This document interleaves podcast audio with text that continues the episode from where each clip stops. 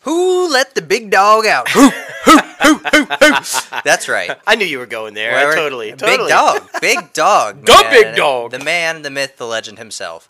Matt Hamilton from Turner and Hooch. This guy is fucking hysterical. Oh my gosh, he shares some absolutely epic stories, not just from Turner and Hooch, but he's got a fantastic story about Supernatural. He's got a fantastic story about Arrow. I mean, and, and then he shares some inside scoop on Turner and Hooch. I Yes. mean, t- even an exclusive. Exactly, exactly, man. Everybody is going to absolutely love this one, especially like people who get into it for the wrong reasons and then realize, oh shit, this is hard. Okay? It's not a normal thing. That's right. So, I mean, you got to stay with it and just keep pursuing your passion, man. But then also realize when enough is enough. That's right. So, that's everything we deep dive into, but that conversation is later on the show. Now, let's get a little crazy.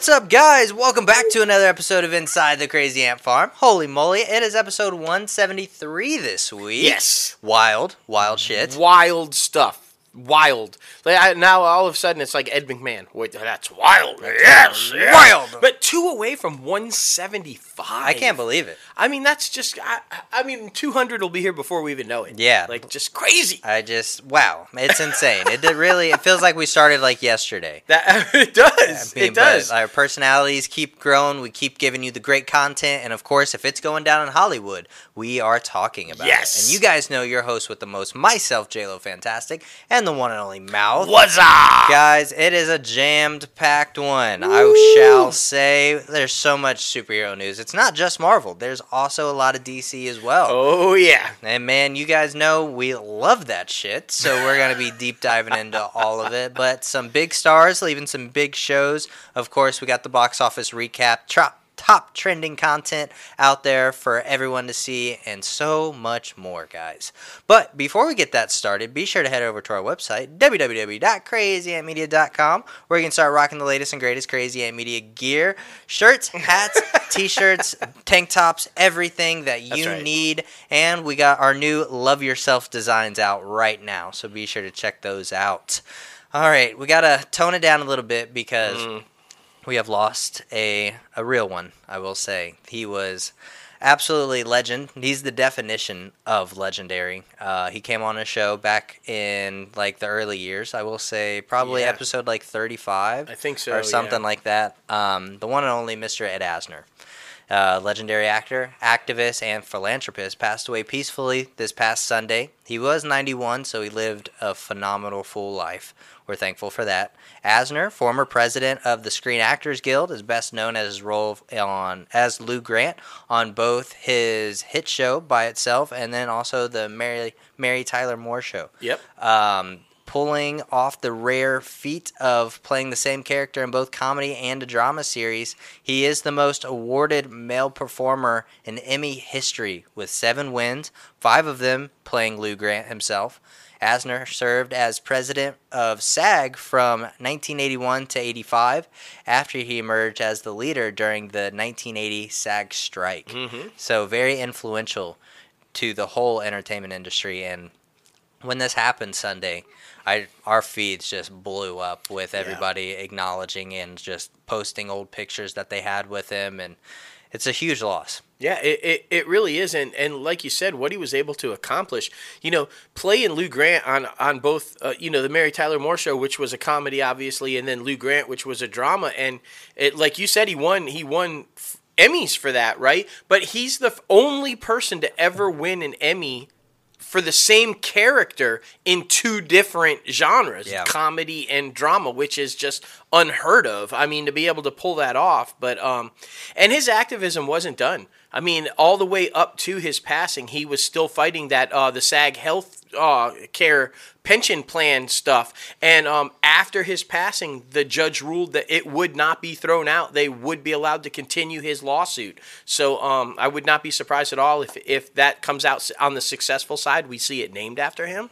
Um, it would make sense to me. I just I don't know. It's a big loss for the industry for sure. It is. I'm happy he passed away peacefully with Me his too. family too, because I too. mean they meant so much to him. Whew, but now, Now, Let's get into it. Let's get into it. Well, like we said at the top of the show, we're jumping to the Mouse House, and of course, when you talk to Mouse House, you got to talk Marvel because that's Yes. the big thing, right? So, as we said, Marvel Studios' Shang-Chi and the Legends of the Ten Rings open this week on approximately 4,300 North American theater screens this holiday weekend. And get this, it earned 29.6 million dollars yesterday, which is well above what they thought it was going to be. 8.8 on Thursday added into that, so 29.6 total yesterday. And according to early estimates, now this is the very latest, guys, it's going to soar to the top of the domestic box office with an estimated four-day debut because it's Labor Day weekend Yep. of 75 to 85 million dollars. Damn. That would put Shang-Chi slightly behind the debut of Black Widow, which you guys know opened at 80 million over 3 days and 60 million on Disney Plus.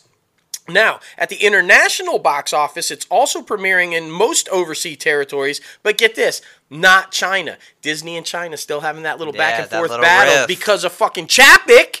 And this is a fucking Chinese movie, god damn it! Like, but it's not going to open in China. Um, it does look, however, to collect another forty million dollars in the overseas territories that it's opening up at, which means if the estimates hold at the domestic box office, Shang Chi is going to smash the previous Labor Day opening weekend record, which, by the way, was not during a pandemic. That was 2007's Halloween at 30.6 million. So I mean, it's just going to obliterate that. Um, and come in well over a hundred million dollar global opening, which is huge, right? Now, here's the thing: how long will it stay number one? How long will it dominate? Because it's only going to be in theaters 45 days. Yeah. That's part of that whole theatrical thing, right? Shang-Chi's going to play in theaters for 45 days and then move to Disney Plus. Now, with it winning the weekend, and we all know it's going to win the weekend, the impressive streak that Kevin Feige and the MCU has built continues. This will be the 25th movie in a row to open at number one. Twenty-five. They've released 25 movies. All 25 opened at number one at the box. That's It's unheard of, guys. That's It- it's.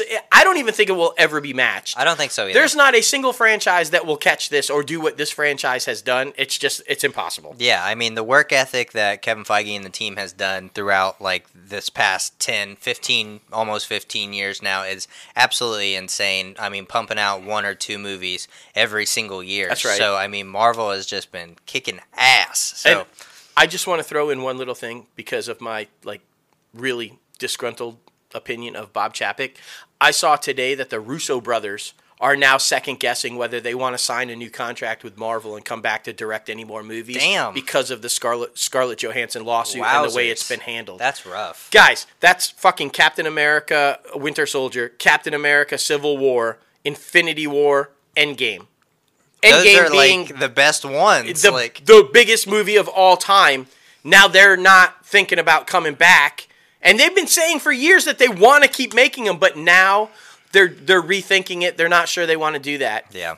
Fuck you, Chapek. I'm just saying. Fix that shit, man, because it ain't Feige. It's not. It's not Feige. It's your bullshit with Scarlett Johansson. So get that shit fixed. man. Exactly, exactly. Anyway. anyway, this next one comes by no surprise because this was huge at the box office and on Disney Plus, Mm-hmm. and gone over super well with all walks of life out there, especially good classic family content. And I'm talking about Jungle Cruise, uh, grossed over 100 million at the domestic box office the past week uh, weekend. Uh, Disney has greenlit a sequel. Uh, stars Dwayne the Rock Johnson and Emily Blunt are set to return in a wisecracking uh, Kipper Frank Wolff and interpreted researcher Dr. Lily Houghton, uh, respectively, for the brand and new adventure with Michael Green, who co-wrote the hit. There you go. Uh, back at the keyboard, expected to also come back. Our director.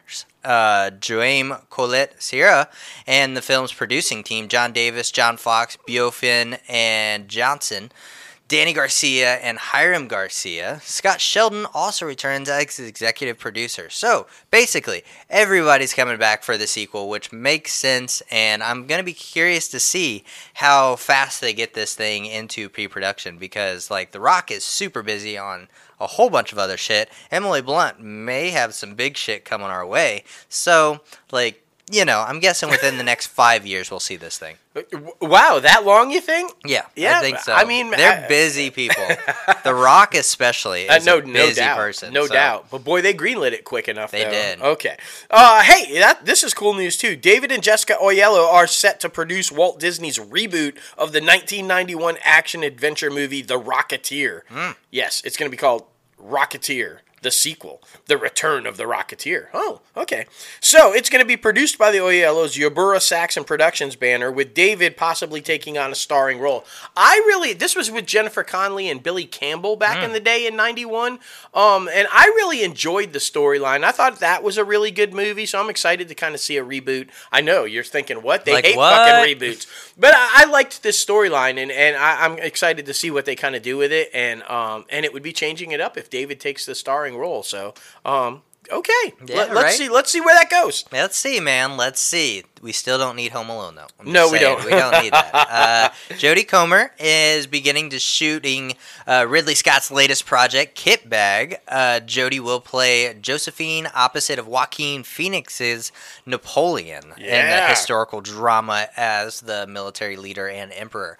Very excited about this one because Joaquin, I feel like, super method, and he's going to get so deep into this role. It's going to be crazy. Yeah, and it's it's good to finally know who was going to play her because when we first announced this, talking about Joaquin, that we had no idea. We we said that the whole plot line about the movie was the love affair between Yeah. him and Josephine, but we had no idea who was going to be. Now we know. Now we know. Yeah, so that's going to be really good. Hell yeah. Judith Light, all my Who's the Boss fans out there and Transparent fans out there who love Judith Light, she's apparently joined the packed cast of Searchlight Pictures' dark comedy The Menu. The two-time Tony winner will star alongside previously announced Anya Taylor-Joy and Ralph Fiennes in the film, as well as Hong Chau, Nicholas Hoult, John Leguizamo, and Janet McTeer. Now, we told you about this before. The film follows a young couple who travels to a remote island to eat an exclusive restaurant, eat at an exclusive restaurant, where the chef has prepared a lavish menu and some shocking surprises. Oh, shit. I'm guessing some of the guests are on the menu. Yeah, that's gonna be my guess, right? thinking. They come out and they like have the platter with the fucking cover over it, and they like remove it. I'm ahead. I am pretty sure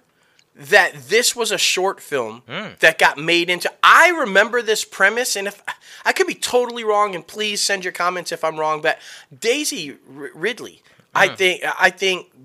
Did a short film with this very premise, and so it could be the same people that have brought it to light as a feature film. I don't know. Interesting. but yeah, it's very interesting. So Yeah, I'm excited. I'm excited, but I'm more excited about this next one because I'm honestly a huge fan of this character.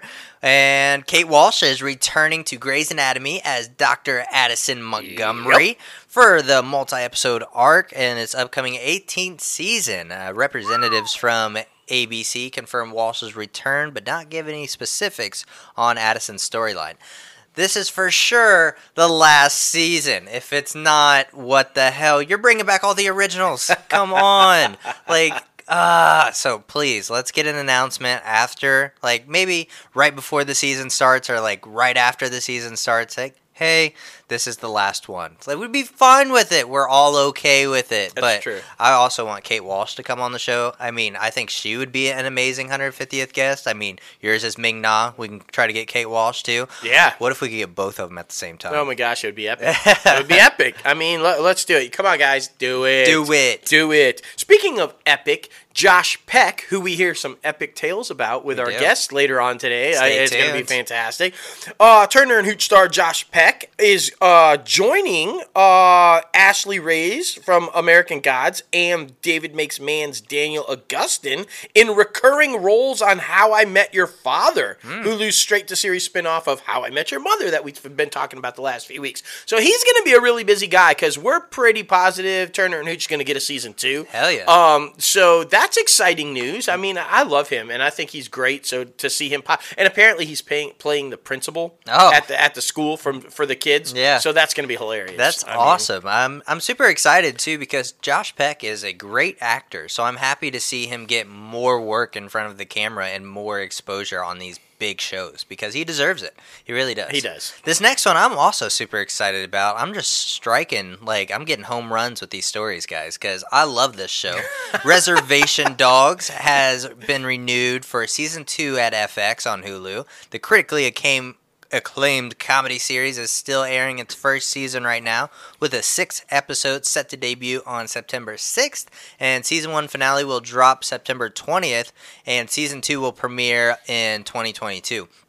Great freaking story. I Yeah. mean, basically, kids of a Native Native American reservation, and it deals with everything in today's society, basically, but also in like their village. So I think it's hilarious. You have the Native Americans who are like meth heads. You have the Native Americans who are like a little bit of outcast, and it's just it's great. It's hilarious, and it teaches us more about the culture. So definitely need more content like this. Entertainment, man. That's what we keep saying. Entertainment is the best form of education. It absolutely is. Uh, okay, hey, uh, we, t- we just talked about Grey's Anatomy. Well, former Grey's Anatomy guy Jesse Williams has joined the cast of Hulu's drama pilot Olga Dies Dreaming. Williams joins the previously announced series leads Aubrey Plaza and Ramon Rodriguez in the pilot. Now, as we've told you, the show tells the story of a Moroccan brother and sister from a gentrifying Sunset Park, Brooklyn, reckoning with the absent politically radical mother and their glittering careers among New York City's elite in the wake of Hurricane Maria. Uh, apparently, Williams is going to play Mateo, who's described as a collector of music, objects, of trivia, and mainly of opinions. Hmm. So I'm, I, I guess he's going to be the voice of reason in the show. I'm very excited about this because he's very diverse, but I mean, we've only seen him as one character for so many years. So I'm really excited to see him step more into different roles that aren't, you know, freaking what he was on Grey's Anatomy. It's true. So it's exciting stuff. This next one, I'm curious to hear your intake on it. Uh, we're heading over to Fox. Emily Van Camp is leaving Fox's medical drama The Resident after starring on the show as a nurse, Nicolette Nick Nevin, uh, for four seasons. Was she an integral character? yes. Oh shit! a main character. This is a shocking exit. Um, and Any word uh, why? uh, uh, mm. Uh, well, Deadline Hollywood wrote why, and they had a pretty extensive article. And um, show creator and executive producer um, Amy Holden Jones basically said the article was full of shit Oh shit! not factual and um, an awful job of journalism. Hmm. So uh, for th- our purposes, because we don't do that, No. we're just gonna leave it with Emily is leaving the show. gone. um, we don't know why. Uh, we don't know if there's been any attempt to get her back on the show. Um, and so I do know she just had a baby in real life. The storyline on the show, of course, is they just she just gave birth to her and Conrad's baby. Um, I don't know if that's why. I don't know if it has something to do with maybe she's got a major move coming with Marvel with, with Captain America. We know Yeah. she we know she's the power broker. Um so I, I don't know. Is it a scheduling thing? Is it a decision just I'm working too much? I just had a new baby. I got to take some time off or was there some stuff going have no idea and we're not going to speculate. Yeah. So but yes, a very major character. So I don't know what Conrad's going to do without Nick. Very I'm interesting. sad. It's sad. It's, it is it- sad. It's Koenig, and now it'll just be Co. not anymore. yeah, not anymore. All right, this next one, we're jumping to the bunny, and like we said, we've got so much superhero news now. If you're like me and a comic book geek, you were sitting on the couch, glued to the set last year at this time when it happened, and you saw I Am Vengeance and so much other awesome shit, right? Well, of course, I'm talking about DC fandom. And guess what, guys? DC fandom is coming back this year. The virtual event centered to comic book enthusiasts like ourselves is returning this fall. DC fandom will take place on October 16th, 10 a.m. Pacific time. So mark that, guys. And will be available to watch on its official website and Twitch, YouTube, Facebook, and Twitter, just like it was last time. Um, the free event gathers stars and creators of DC properties across feature films, TV series, games, and comics, and offers attendees access to breaking news, exclusive trailers, never before seen footage, and upcoming projects. Now, this year's gathering will showcase footage from a swath. I, that's right, I said swath. It's still used. It's fine. It's great. Uh, uh, of different things coming up, right? Including the new trailer for the Batman a new trailer for the Batman. That was like one of my most favorite things from the last one was the trailer for Batman, Right. but that's going to be awesome. Uh, of course, starring Robert Pattinson as the Cape Crusader. There's going to be clips from DC's League of Super Pets with Dwayne Johnson. Behind the scenes looks at Jason Momoa in Aquaman and the Lost Kingdom and Zachary Levi's Shazam Fury of the Gods, as well as the first look at Dwayne Johnson's Black Adam. That's going to be fucking epic. So he's going to be all over the place with that. And the often delayed yet coming very soon now, The Flash with Ezra Miller and Michael Keaton and Ben Affleck. That's right. It's filled with all kinds of people. That's going to be awesome. An exclusive look at Peacemaker, which is the spin-off from the Suicide Squad, obviously, um, which is going to be great. Uh, preview of the new seasons for Batwoman, The Flash, Superman and Lois, and Sweet Tooth, plus a farewell tribute to Supergirl, as you guys know, as we've been reporting. This is its final season, so it's going off. Um, also, we're going to get a first look at the new drama Naomi and the upcoming episode of DC's Stargirl. Warner Brothers Animation will also feature Aquaman King of Atlantis. Harley Quinn and a new Batman show, Batman Caped Crusader. Oh. Yeah, so basically everything. Everything. Just like the last It's time. happening. It's gonna be epic. I mean, it was like 12 hours of just like epicness last time, and I'm gonna be there again. Oh yeah, I'm just gonna be there again. for sure. And I'm happy to see all of these things come out, even though like the last year Black Adam. I mean, we got that little like concept little Yeah. like trailer. I don't even know what to describe that as. But Batman. I mean, we all know the unfortunate events that are COVID like shut it down a few times so that makes sense why we're just now getting another trailer mm-hmm, but mm-hmm. i'm super pumped for that one as well there's so much good stuff coming out of dc fandom and by far like we've talked about this before when they announced this it's the end of Comic Con. I mean, it's Oh, just yeah. gonna. It, it's I- I- not gonna be a huge phenomenon anymore. D twenty three and DC fandom, like eh, they're just they're gonna have their own things. I, I think so too, and and and like I, I wouldn't be surprised. We talked about this last year, but Marvel's got to be following suit soon. Yeah. right? they they still hold D twenty three, so that's kind of where Marvel does their thing now. But I I have to imagine they're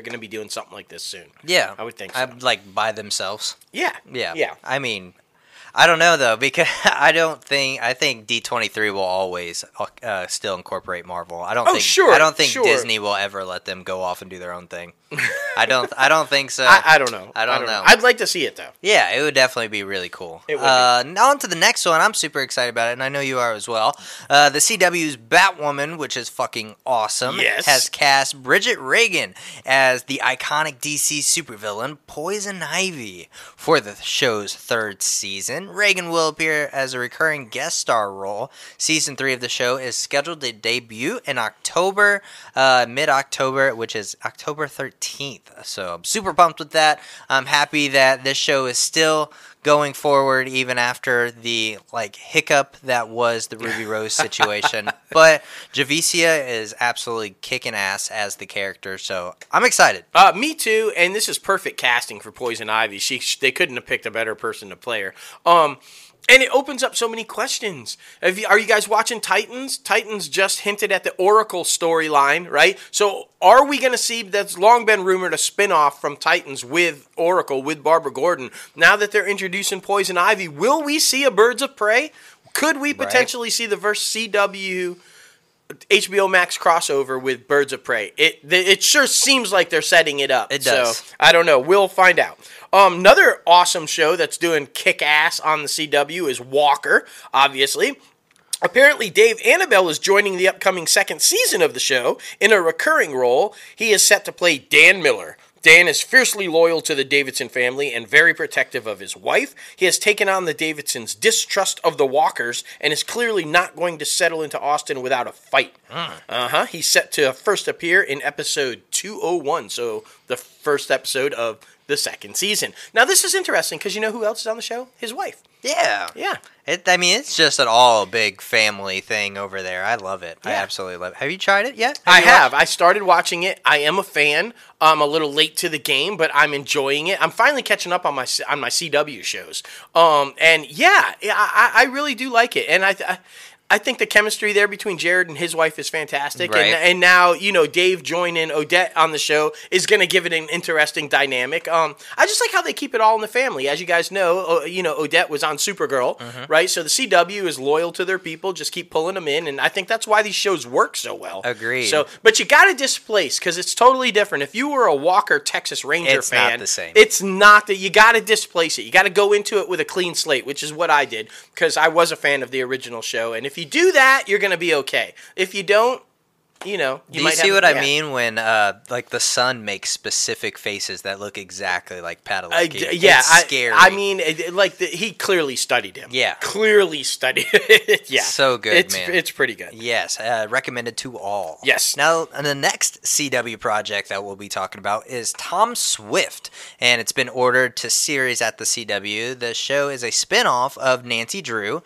Tian Richards made his first appearance as the character in Nancy Drew episode uh, The Celestial Visitor during that show's second season. Uh, this series will follow a serialized adventures of the title Black Gay Billionaire Inventor, who is thrust into the world of sci fi conspiracy and unexplained phenomena. Oh. Uh, after a shocking disappearance of his father, the new show will debut during the 2021 2022 broadcast season, but no further premiere date has been set at this time. Just off that little bio, though, I'm pretty interested. I mean, Yeah. you know, they're trying to just mix things up, and you know, the CW, they're always putting out good content, especially underrated content. I think the CW is definitely the underdog when it comes to all of this shit. And they, uh, they, I can say they were on board to, with the inclusivity and the diversity Way long before. before. anybody else. I credit highly Berlanti for that, for for doing what he did early on with the, with the CW. Um, so good for them. Uh, okay, Alex Aiono, uh, Mallory Bechtel, and Eric Johnson. Oh, Smallville, Eric Johnson. Okay, all right. Uh, they apparently have all joined the cast of HBO Max's Pretty Little Liars: Original Sin uh, as series regulars. They're going to appear opposite other stars: Chandler Kinney, Maia Reficco, and Bailee Madison. Um, that's interesting. Like I said, I'm still kind of up in the air about this show. I think it might be a little too soon. Yeah. But um, as I've said on previous shows, I'm a fan of Bailee Madison, so I'm going to give it a shot. I'm going Right. to check it out. Um, seeing uh, Alex Aiono for uh, Doogie, uh, he's uh, they're from Doogie uh, Kamealoha MD, however she's going to say that. Right. I saw a trailer, and the trailer actually makes reference to Doogie. That's funny. That's how she got her nickname Doogie. She was named after the TV show Doogie Howser MD. So it's not. There's a little play on that, Yeah. which I thought was interesting in the trailer. Yeah. Just wanted to throw that out there. That was a quick bounce back to the mouse. Exactly. Now we're going back to the, the buddy. It's fine. Uh, it's so funny. It's so funny. Well, HBO Max has ordered a pilot for a potential uh, Dead Boy Detective series Oh. uh, based on the DC comic That's exciting. characters created by Neil Gaiman. And uh, it's going to be an hour long series that follows the Dead Boy detectives, Charles uh, Rowland and Edwin Payne, who have decided to enter the afterlife in order to stay on Earth and investigate crimes involving the supernatural. Mm. Sebastian Croft and Ty Tennant are set to play Rowland and Payne, respectively, in the upcoming third season of Doom Patrol. Yep. Though they are not believed to be attached to the pilot at this time. I would have to assume that they will be though, because Berlanti does Doom Patrol and he is doing this. So, uh, I mean, why would you have them in? Although they did recast Chief. Yeah. Uh, yeah, I mean, so I don't did. know. It sounds very like, and correct me if I'm wrong. It sounds very like DC version Supernatural esque. Uh, well, yeah, and I mean, it, it it is. It's it's based on the same. Neil Gaiman did Sandman. He did Lucifer, so it's very much within that Okay, realm. that makes sense. And it, it is kind of supernatural, except these guys are dead. Yeah. They just chose not to move on.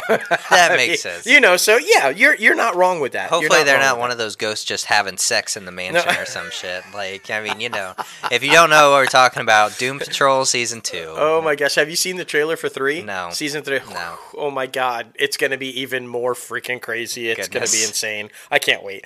Um, Hacks creator Lucia Aniello and Paul W. Downs have signed apparently an overall deal with Warner Brothers Television Group under the multi-year deal, as we so often say, the duo and their Paulilu Productions banner will develop projects across broadcast, cable, and streaming for Warner Brothers Television. This marks the first overall deal for their company. Well, congratulations! It only makes sense when you have a huge hit like Hacks. Exactly. You get these type deals. Exactly. I mean, makes sense. Exactly. Well, heading over to Viacom CBS, and this one sucks, especially for Mr. really 80s over here. Uh, Paramount has delayed Tom Cruise's tentpoles Top Gun Maverick and Mission Impossible 7. Amid the surge of the Delta variant of COVID 19, Top Gun Maverick will now open in theaters May 27th of 2022 instead of November 19th of 2021. It was right around the corner. It was so close. was so close. Uh, while Mission Impossible 7 will debut in September uh, the 30th of 2022 instead of May 27th of 2022. So that one's not that much of a pushback compared to Maverick. Gun, yeah. Um, so that really sucks. I know you're kind of butthurt about it. I'm Um, really, really upset about it. I was really looking forward to seeing it, and now I'm going to have to wait a little bit longer. But to make it a little bit better for all of y'all who might be as upset as I am, I did see a little piece of information. Going to give it to you right now. I don't know if you've seen this yet, so maybe I'm giving it to you too. I know how Iceman is coming in. Oh, shit. I know how Val Kilmer is being played. Um, apparently, Maverick, as he always does, gets himself in trouble and is likely being booted out of the Navy. And Jon Hamm's character, I guess, is, is playing the Secretary of the Navy or some sort of huge official. And it is Iceman, Iceman himself, that convinces Jon Hamm's character to give Maverick a second chance, to, to not boot him, to let him try to finish what he's trying to do. And so that's where uh, everybody's wondering how's Iceman going to be in it? Right. What's going to be going on? What's Val Kilmer's role in it? Apparently, that's it. It, it might be something really small, just a little conversation at a bar somewhere saying, hey, man, I, I would give him a chance. He's, he's the guy, you know, I used to be at heads with him and, like, you know, kind of, I don't know. But there you go. So curious, Yeah. man. I'm so curious because I mean, if anybody's watched Val, the documentary on Amazon Studios, uh, or Amazon Prime, I should say, about Val Kilmer, what his situation is right now, it's rough, man. So I'm very curious to see how this went down and how he is going to be portrayed in this one. So. Maybe Maverick saved his life. Maybe they write that in. Maybe there was some sort of a dogfight or something, and maybe Iceman would be dead if not for Maverick saving him. And they work in the injury, That- and that's hmm. why Iceman is saying give him another chance because this guy, i i while reckless, is is the guy. You know, I don't know. I- I'm just deep, yeah. right. Throwing it out there, throwing it out there. Yeah, yeah, you know, hey, as if Ridley Scott needs my help. Just so you know, hey, you know, just whatever. Exactly. Former Hawaii Five O co-lead Scott Caan, James Caan's son, for anybody who doesn't know, is returning to CBS with a new hour-long drama in which he is also co-writing and executive producing. There you go. The network is in development on Topanga Land. Hmm. Not Topanga from Boy Meets World. It's not. Not not that Topanga. Topanga as in the area in California. I know you're disappointed. I would have liked Topanga Land also. I mean, hey, that would have been great.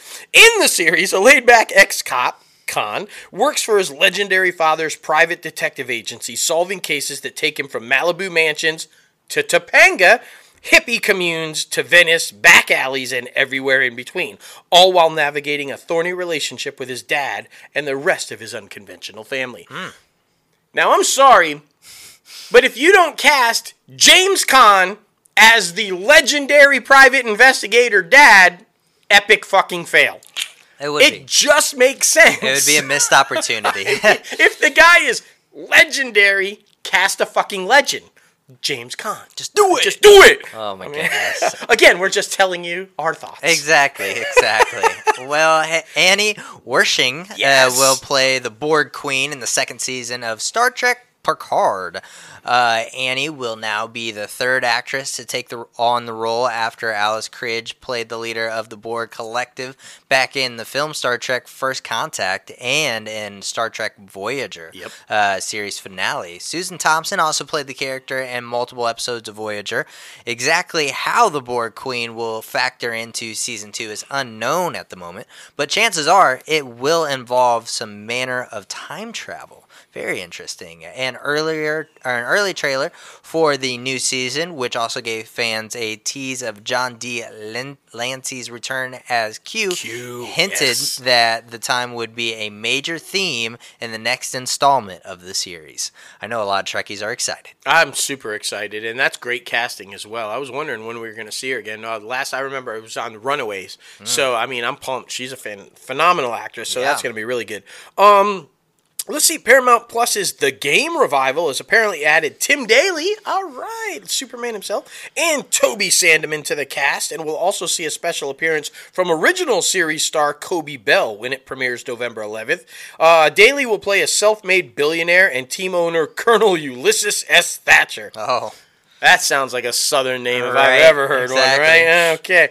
Um, while Sandeman will play the top football player in the league named Garrett Evans, Bell will, of course, reprise his role of former football star Jason Pitts. So that'll be interesting. I'm a huge Tim Daly fan. That's that's some good news there. So Agreed, We'll agreed. Uh, Paramount Plus also unveiled a first look at Taylor Sheridan's upcoming drama, Mayor of Kingstown, during its virtual TCA presentation this week. The 10 episode series stars Jeremy Renner and Kyle Chandler, with the Taylor Handley to play McCluskey, a brother in a city where inc- incarnation is the only thriving industry. The show tackles themes of systematic racism, corruption, and inequality and provides a look into their attempt to bring order and justice to a lawless town of Kingstown. Uh, Paramount Network will uh, air the premiere event uh, for Mayor of Kingstown on November 14th, following a new episode of Yellowstone, a back to back night of Sheridan Penn series. So that's very excited for the Um, creator himself. if you guys have not seen this trailer, Dark, deep, oh yeah, deep and dark. yeah, and Renner. That's a bad motherfucker. He's so I mean, he He's he- so underrated. Watch this trailer, guys. You're gonna be like, oh, don't fuck with him. Yeah. like, like, like yeah. It, it's and of course Friday Night Lights, Kyle Chandler. It's gonna be, it's epic. Watch the trailer. Watch the trailer. Uh, this one mm, not so epic. Like, do we really need another? I'm right here with you. This is the Pet Sematary thing. This is the Home Alone thing. This is another one. It's run its course. It's overdone. We don't need it. But apparently somebody thinks we do. Paramount Plus is set to be the exclusive home of the upcoming seventh, yes, seventh Seventh. paranormal activity film. The streamer, that's not good enough though. The streamer will also be launching a documentary on the making of paranormal activity. Hmm. Yeah. Both of which will be coming to the service in time for Halloween. I just hate this form of filmmaking so much. The Blair Witch Project was something that that's where it should have stopped. That type of filmmaking should have stopped with the first one. But was we brilliant. Just kept going and going and going, and it's awful. I mean, it's basically like watching home videos. You don't want to watch home videos when you pay to go to the theaters. Yeah. It's fucking ridiculous. Yeah, the only reason Blair Witch worked is because nobody knew it was fake until it came out way later on that it was fake. The paranormal and all that, it was revealed way from the beginning that it was all just fake stories. It was supposed to be as seen on this exclusive video, but everybody knew it was fake. That's why it's never been able to kind of get what Blair Witch got. Yeah. Right? But I mean just just stop. I know, right? I know.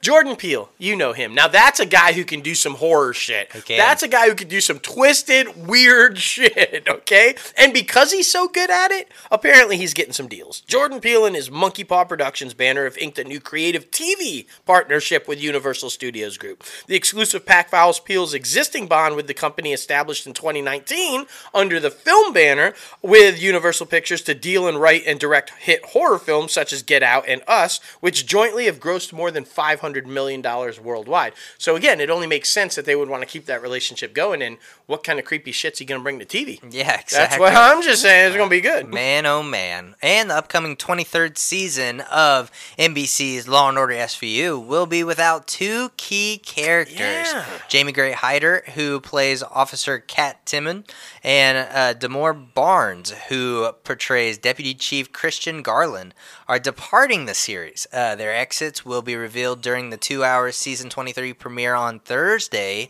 September 23rd. Both were introduced back in season 21 as recurring, and both were promoted to series regulars in season 22 as well. So I'm, I'm interested. I mean, um, with something as big and as a fucking well-oiled machine as a Law and Order series, especially SVU. why would you want to leave, or is it something behind the scenes where you're just like, I have to leave? I have a theory, Oh, and yeah? I'm just gonna throw it out there because these are pretty much new characters that were introduced just within the couple, last couple of years. They have significant storylines going on. It doesn't make sense right away to kind of to kind of have them just exit the series, right?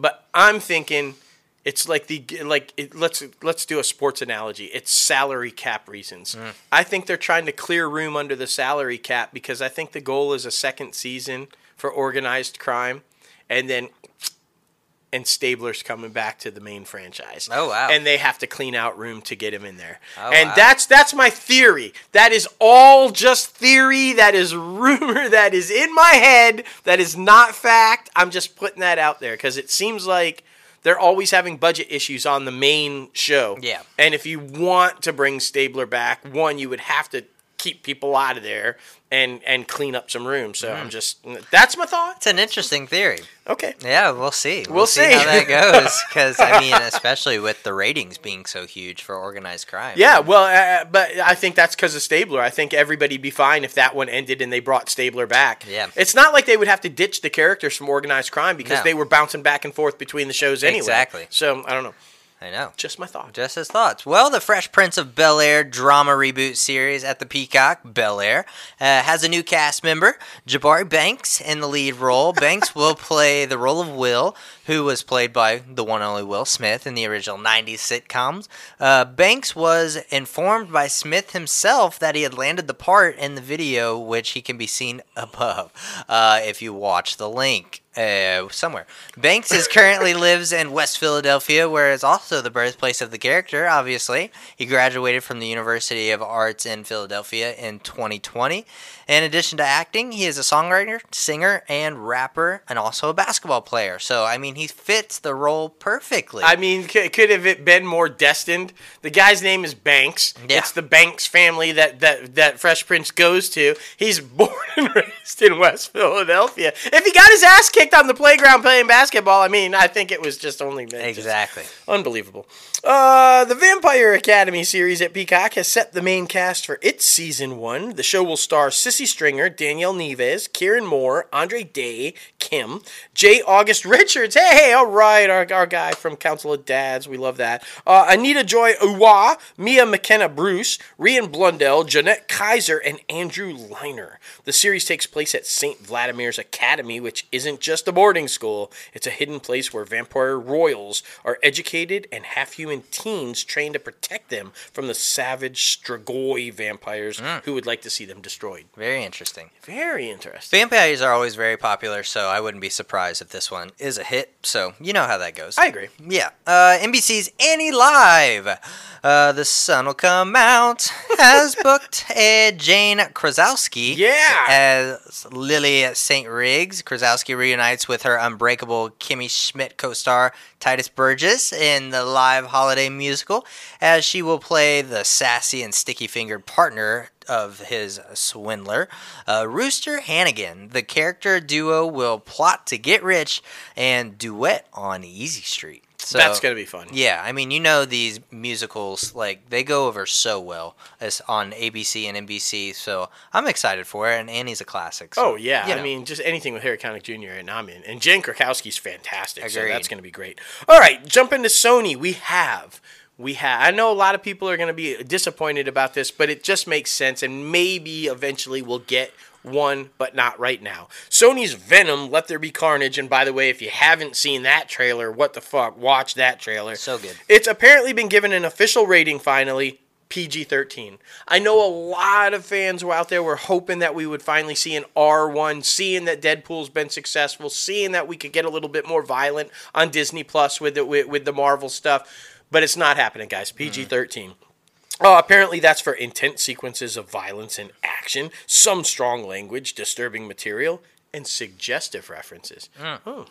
Which it's weird too because you feel like I mean Venom would definitely be a great rated R movie. I mean, the, the Carnage is a serial killer. Literally. Like, I mean, you would think if they were going to do it, I think they're being held back because the goal is always to get Tom Holland's Spider Man into these films. That's what it is. And they, they, I just don't think they can. they can do that. Yeah. So You I think that's why. Yeah, you gotta draw that fine line. Uh, Sony has pushed back the release date for Ghostbusters Afterlife. Another one bites the dust. Uh, go ahead, say it. 80s. Another 80s one. Uh, the blockbuster sequel will now uh, open on November 19th instead of November 11th. So, I mean, that's not much of a pushback uh, for now. No. Anyway, you never know. Sony has postponed Ghostbusters Afterlife several times amid COVID 19 crisis, but the studio has remained determined to keep the film on the big screen, which we appreciate, especially for a beloved franchise like this one that we can all just forget about the third one. So it's fine. The one that did not exist. But yeah, I'm super pumped and uh, a little a little teaser. Uh, we talked to the casting director of this one. So, Yes. you know that's next week. Stay That's tuned. right. Stay Uh-huh. tuned. But yeah, guys, I mean that sucks.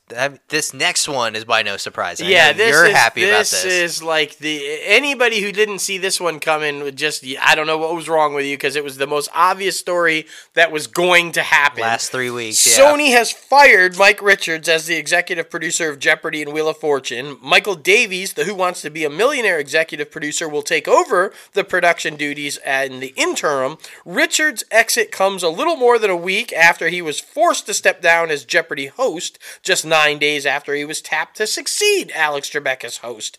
Um, Richards currently has a rich overall deal at Sony, so discussions on the fate of his relationship at the studio are currently underway. Fucking, you have cause. Yeah. You have Literally. cause. Don't do a fucking Les Moonves shit, okay? Don't give the man a fucking luxury office and a huge salary. Gut him. Get rid of him. Just that's all I'm saying. He's got a long term deal with it. Fuck that. Right. I mean, Break that shit. Pay him out. Just get him out because he's not good for business. Exactly. Just saying. Just saying.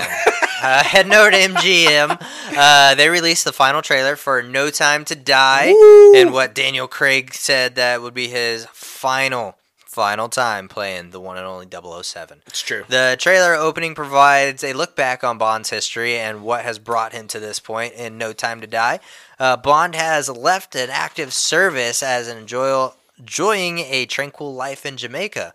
His peace is short lived, though, when his old friend Felix Leiter uh, from the CIA turns up asking for help. Uh, the mission to rescue a kidnapped scientist turns out to be far more treacherous, treacherous than expected. Thank you, Tweety Bird. Uh, um, leading Bond into a trail of mysterious villains armed with dangerous and new technology. Now, the film is set to hit U.S. theaters on October 8th, but this is another one that we might never see because of fucking COVID. It's true. I wouldn't be surprised within the next couple weeks if the numbers keep spiking. We're gonna go back to like it was lockdown and people pulling shit off the theatrical release schedule. And that could be Twetwist. That could be twit that villain more Twetwist than Tweety Oh, Bird. Okay. uh, jump into Lionsgate. This is one that will it, won't it, will it, won't it, will it, won't it. Well, apparently it will. The question is, do we want it? Uh, a new Expendables movie is apparently in the works with Jason Statham and Sylvester Stallone among the cast members returning to the Elite Mercenaries Task Force with carrying out perilous missions. Now, along with Statham and Stallone, franchise vets Dolph Lundgren and Randy Couture are reprising their roles for the fourth installment as well. But get this, they're being joined by some newcomers. And it's 50 Cent, Curtis Jackson himself, Megan Fox.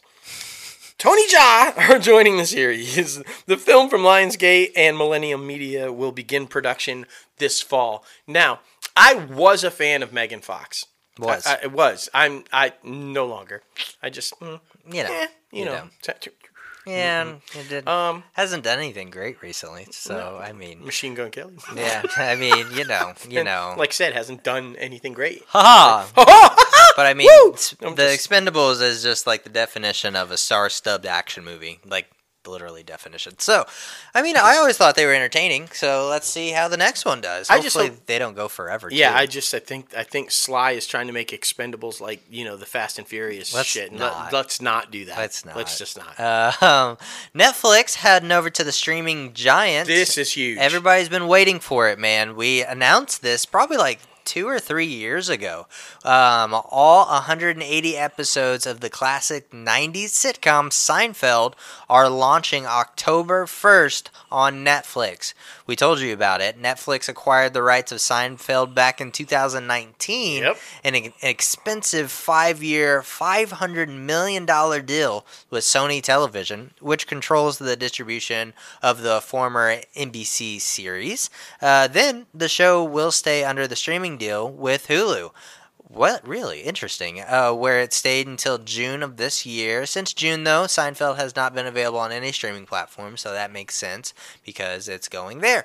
But I mean, you know, everybody's been waiting for this one. Everybody loves Seinfeld. It's one of the best sitcoms ever. So and, and it, it's just goes to the whole confusing thing of these streaming services right? Now that these studios have their own streaming services this is what you paid half a billion dollars to get the rights to a show and you had to wait two years before you could show it. Yeah. that's insane to me. Like hey we're gonna give you 500 million dollars call us in a couple of years we'll we'll, we'll swap Yeah. we'll swap that is insane to me It That really is. crazy. And I mean, basically, if you think about it, because of Cobra Kai and this one, and probably multiple other ones, Sony's streaming service is basically Netflix. Oh, yo, Uh, without like- doubt, without doubt. Yeah, I mean, eh, sh- go figure. Yeah, I mean, exactly. will they ever do one of their own? I don't know. I don't know. I will say, rumors are picking up again about Disney buying Sony. A- at least the film division. That would definitely. Right, because Sony's an electronics company. You know, Yeah. they the, the film division is just a part of it, right? But um, the the rumors apparently are ra- they want Spider Man. Yeah. And the rumors are ramping up that Disney's going to make a play for Sony, i- i- if not all of Sony, the film division for sure, and that's going to be really interesting. For sure. Um, n- this one again. Why? Why? Netflix has picked up the global rights to the latest installment of Texas Chainsaw Massacre. Why? I don't know. The new movie takes place years after the shocking events of the original in a setting where Leatherface hasn't been seen or heard from since. The cast includes Elise Fisher, Sarah Yarkin, Jacob Latimore, and Moore Dunford. Moe Dunford. Sorry. Um. Yeah. Why? I was never a big fan of any of the Texas Chainsaw I Massacre. was not either. I so just.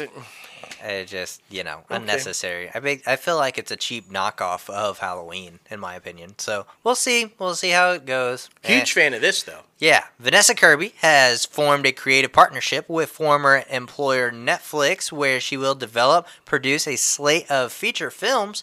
Kirby, who starred as Princess Margaret in the streamer's royal hit The Crown, will work with former Film 4 senior executive Lauren Dark under Kirby's new incorporated Aluna uh, Entertainment banner. Their aim is to focus on projects that explore the spectrum of female experience to aim to make a high end, engrossing stories um, for universal appeal. That's absolutely amazing. Yeah, Vanessa Kirby is like one of the most underrated actresses out there right now. I think she's phenomenal in like every fucking thing she does. Um, so good for Netflix for landing her. That's going to be huge for them. Agreed. Um, more casting news for uh, Kevin Hart and Mark Wahlberg's movie Me Time. Apparently, Regina Hall is set to join them in the flick. Details on what character she's going to play are unknown at this time. Of course. But as soon as we know, you'll know. Of course, always, always. This next one heading over to Amazon, and I'm surprised they took a risk with this guy. Dave Franco is our not Dave. Dave's the good one. James is the bad one. Uh, Dave Franco is set to So direct. no risk, No, no risk. risk. No risk. It's good. It's good. Uh, set to direct uh, somebody I used to know, a romantic comedy starring Alison Brie, Jay Ellis, and Kiersey Clemons. Franco and Brie co-wrote the script for the film, which is being development at Amazon Studios as we speak. Uh, somebody I used to know follows a workaholic Allie who reunites with an ex-boyfriend on a trip to her hometown. The rendezvous, rendezvous, Rendezvous? rendezvous uh, that makes her start to What's in your coffee, bro? question exactly uh, to question all of her prior life choices. The turn of events only get more confusing when she meets Cassidy, a younger woman who reminds her of the person she used to be. Oh. Yeah, Hey, I'm gonna say it. I was today years old when I found out that Franco and Alison Brie were married. I had no idea they were No a couple. idea. I didn't know either. None, none. I don't know how we missed that. Right. Right? There you go. Good for them for working together, though, and he's not the bad one. Exactly. Not the bad one.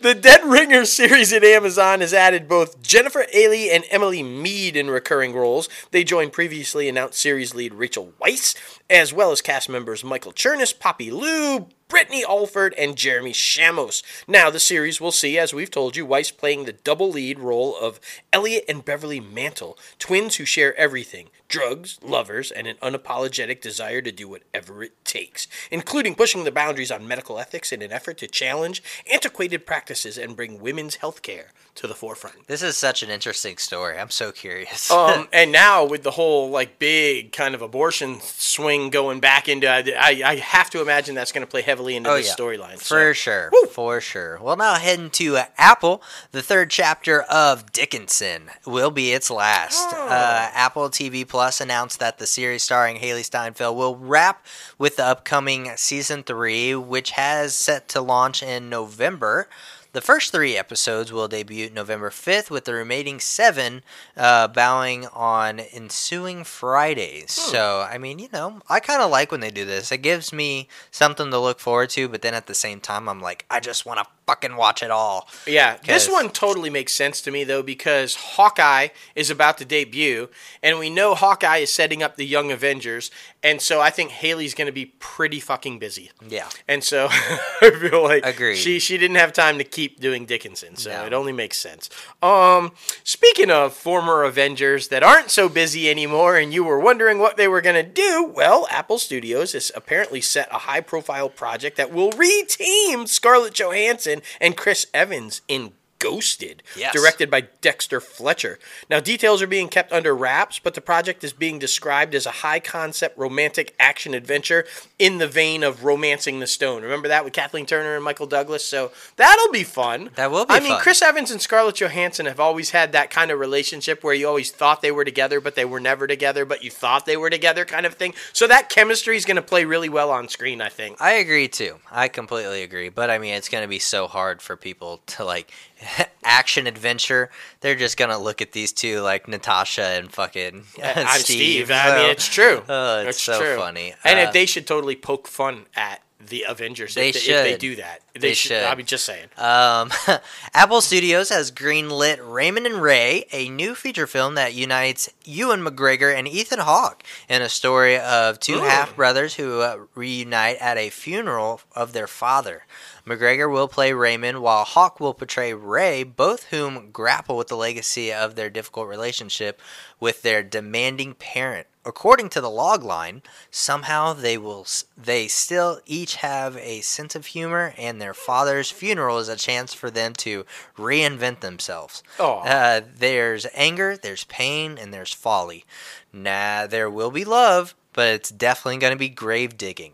Oh. Oh, what, what, whoa! What does this Whoa, I don't even know, but I can totally see Ewan McGregor and Ethan Hawke as brothers. Yeah. even just half brother. That that's great casting. I think so, So that's going to be pretty cool. Pumped about it, man. Super pumped about it. Well, now it is time for the one and only Matt Hamilton to come on the show and talk about Turner and Hooch and basically anything and everything. Sit back, crack open a brewski. I mean, you guys know we have fun with it. I mean, seriously, and he may be the first guest who's actually dropped more f bombs than me. Seriously. I'm just saying, and in a great way though. I, I fucking love it. I see what I did there. Yeah. Ah, so good, man. So good. Well, here he is. Matt Hamilton, welcome inside the crazy ant farm, man. How are you tonight? I'm excellent. How are you guys?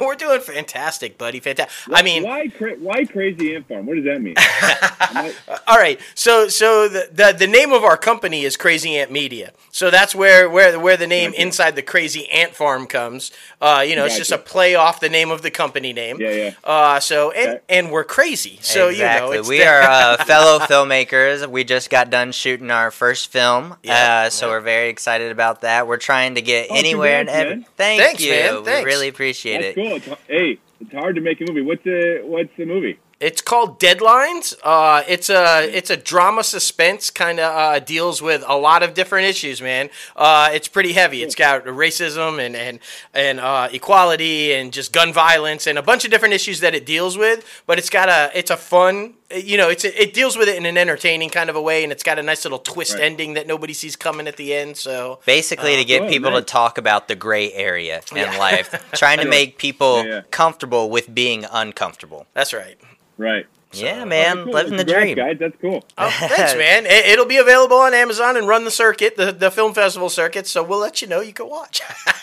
All right. Deal. Fantastic. We're pretty pumped, by the way, tonight because this is uh, you know we, we get to we get to interview the big dog himself. So you know, come on now.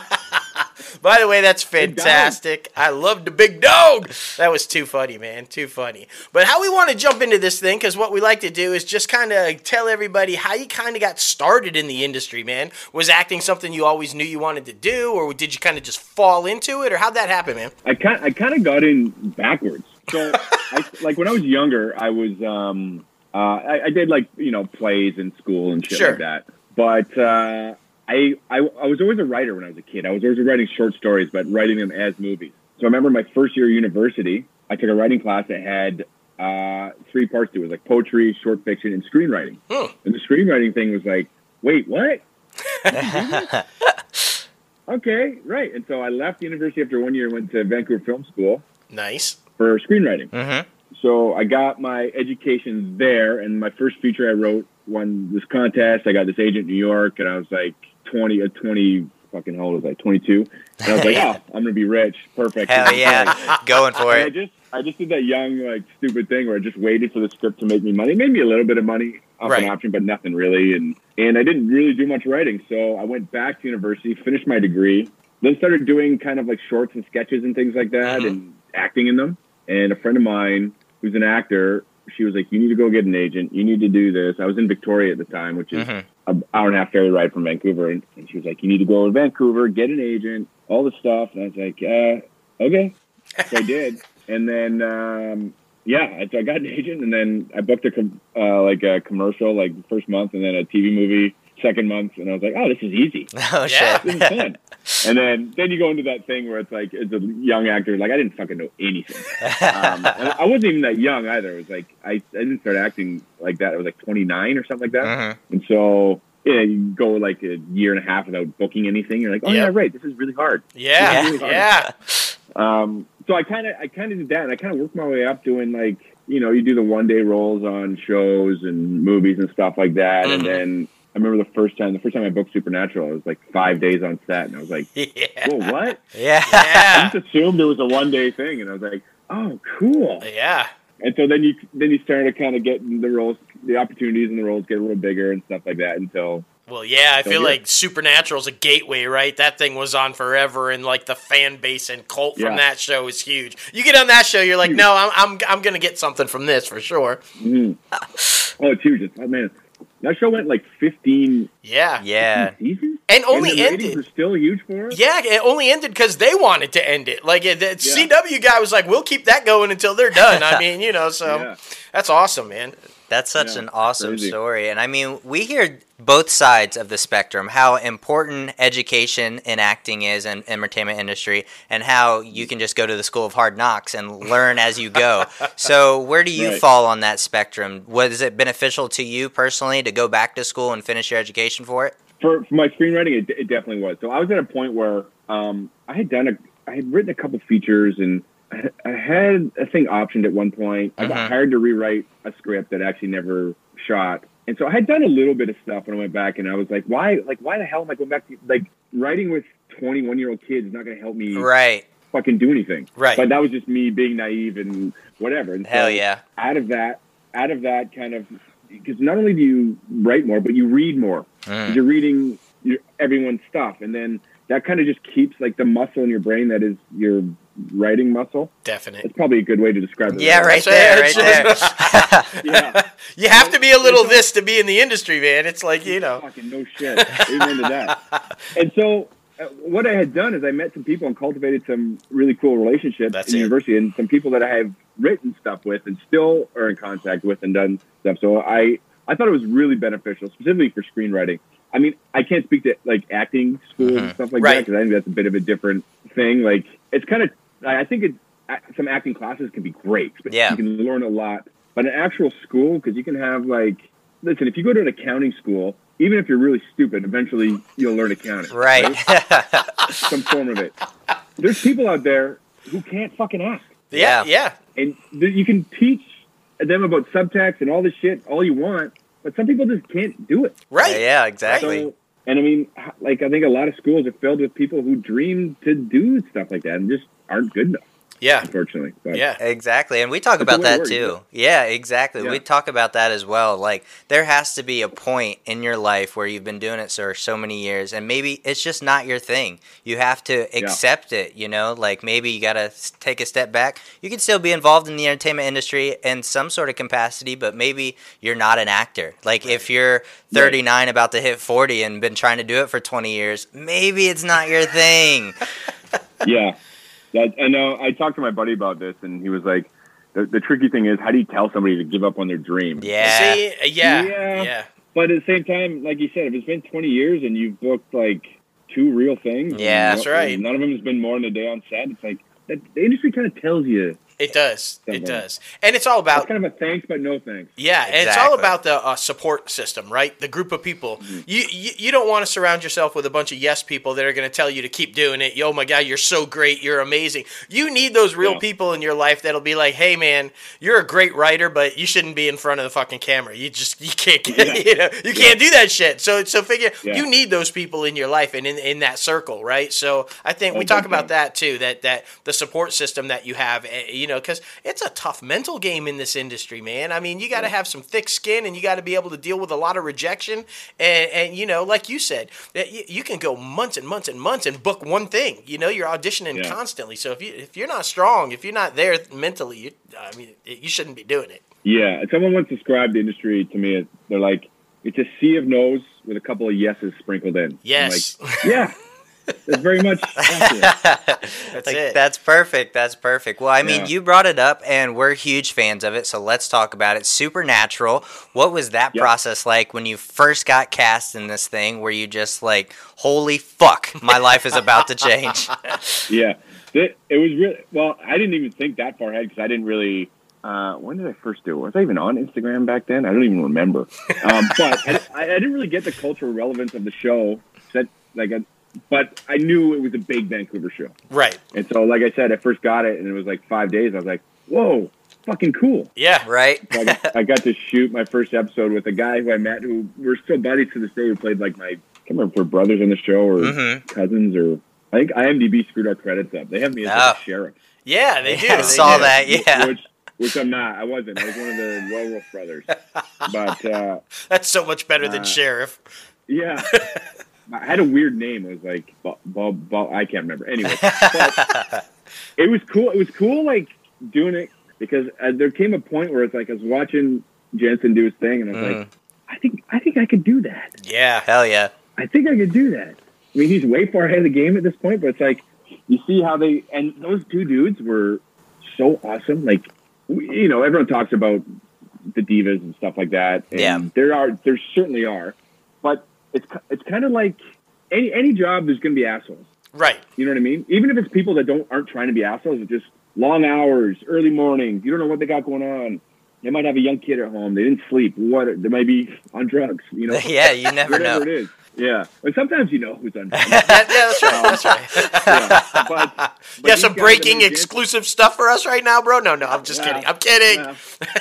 Probably shouldn't. Um, but Jensen and uh, Jared were so fucking cool and so rad. And, J- and Jensen just had like, I think his kid was about a year and a half Yeah, um, at the time, but he was like, didn't have any attitude about it. And everyone, and that kind of bleeds down through the show Mhm. because everyone, because at that point, I think I was on season nine.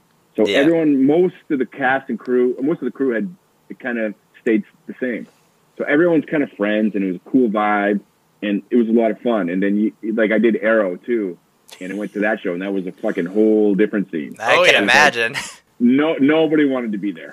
Oh, shit. Everyone fucking hated it, and it was. But I mean, at the, that show was like, I think I was in the premiere of season four, so we're three days into the shooting new season, and it does like night shoots Mhm. Yeah, yeah. because it all shoots at night. Yeah. So it's right at the beginning of people's sleep schedule changing and and stuff like that, and they're behind, and and it was just like I remember when I finished wrapping, I was like, "Get me the fuck out of here!" oh shit. like, and, and it wasn't like it wasn't like anyone specific. Like, like uh, I had my stuff with Stephen, and he was super cool with me, Sure. and we chatted baseball, and he was exhausted yeah. because it was filming up to three in the morning. And I remember, remember there's this one part where we were behind, and the director in my scene, I had to like he wakes up in a cargo plane, and we've drugged him, and I have to tell him to do a bunch of shit before he goes skydiving. outside. Yeah. And so I like pull my gun and I walk while I'm telling him stuff, but they wanted to do it on like two different oneers. Mm. And so I had to change my angle like halfway through the walk. I for one camera, but not go too far for the other one. Right. Oh So goodness. I was constantly in my head about that shit. And then at one point, like people are getting like really annoyed because it's like we're two hours behind. And we like we're gonna go. We're going into overtime, and this is a big deal. Oh yeah. And at one point, we're about to shoot, and I just kind of raise my gun and do this for the camera guy. And he goes, "No, no, no, no. You can't see your face, dude. If I'm like that, you got to put the camera, the, the gun down like this." I'm like, "Oh, okay, sure, no problem. Yeah, like I'll whatever. bring it to here. Great." And then the other camera goes, "Hey, man, what are you doing? Uh, you got to fucking put. He's gonna knock it right at your hand. Point at his head." Oh my god! And then they're like, "Eh, roll sound." I'm like, uh, I don't know. Wait, should I? And Stephen could tell that I was like, I didn't like, I didn't know what the fuck to do. Yeah, yeah. People are whatever, and Stephen goes, "Hang on, Matt, point the gun here. You guys figure it out outside of that." That's Not see. There you I go. was like, "Oh, thank God." Oh, God. it's like waiting for the cut, Matt. What the fuck are you doing? Why'd you hire me? Oh my gosh. I love that. You know what? Both of those stories, though, like the, the total differences in the set of Supernatural and Arrow. But the one thing I take away from, like when you said with Jensen, it's like, hey, I think maybe I can do this, right? Being on a set is invaluable. Whether it's a great experience Yeah. or a rough experience like Arrow, right? You learn something. And, and that you Yeah. can't get that in a school or you can't get that. That's the kind of stuff that if you're not on set, you're not getting. And so any role is valuable, right? So to kind of get that Yeah. game going. So I love hearing that. I love hearing both sides Yeah. of it.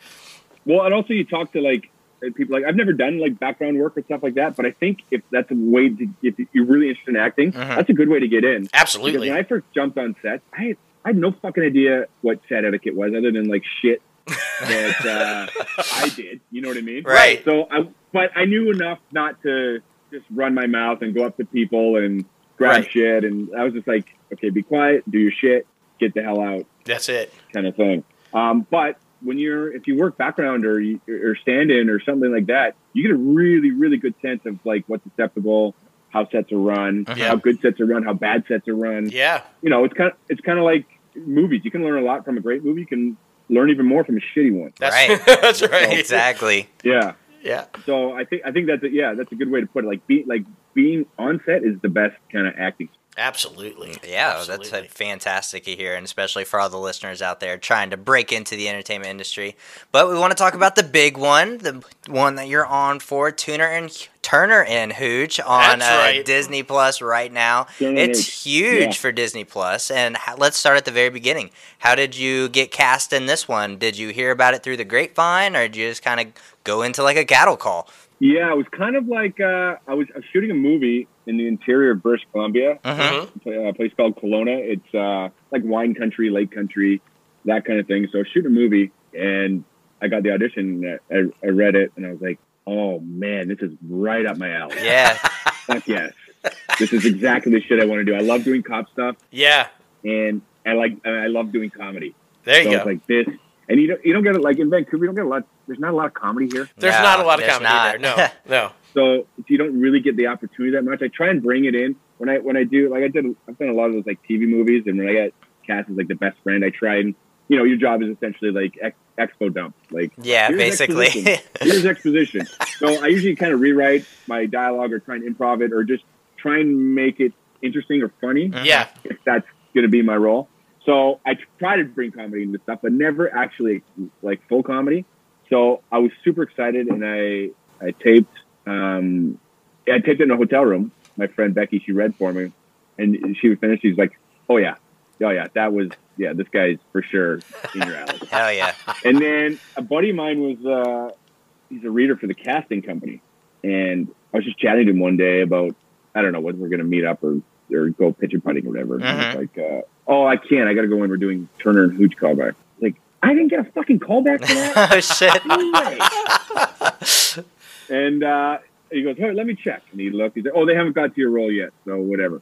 And because it was COVID, so I got my callback. So because it was COVID, we had to do it over Zoom. Yeah, Right. yeah. And so that's and so in my audition, I kind of improv a bunch of shit too. Mm-hmm. So you do so you do the, the Zoom callback, and but it's tricky, right? Because on Zoom on your phone, when somebody laughs or something, their screen pops up. Yeah. Yeah.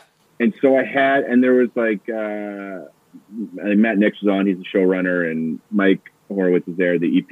Mhm. There's some, you know, network people. There's casting people. There was the reader, um, who was my buddy, um, and yeah, there was. It's so, and because I was like, oh, you know what, I fucking got that callback, and I had improv a lot. I'm just gonna kind of do something similar. Yeah. Yeah. So I do it, but then every time someone would laugh, the screen would change. Super distracting. Yeah. split, and it's like it's kind of distracting. But then they were like, uh, Matt was like, okay, so this is what happens after. Just so you know, let's do it again, and just give you that information. Right. And so I got to kind of riff on that stuff too, and uh, it went like it, it was one of those ones where it finished, and I went, okay, I crushed it. If I don't get it, it's all good. Right. I just did Yeah. what I did. Yeah. That that's what I did. I'm happy with what I did. If they want to want to go another way with it, it's Well, out of my control. I mean, I, I got to tell you, I absolutely love the character.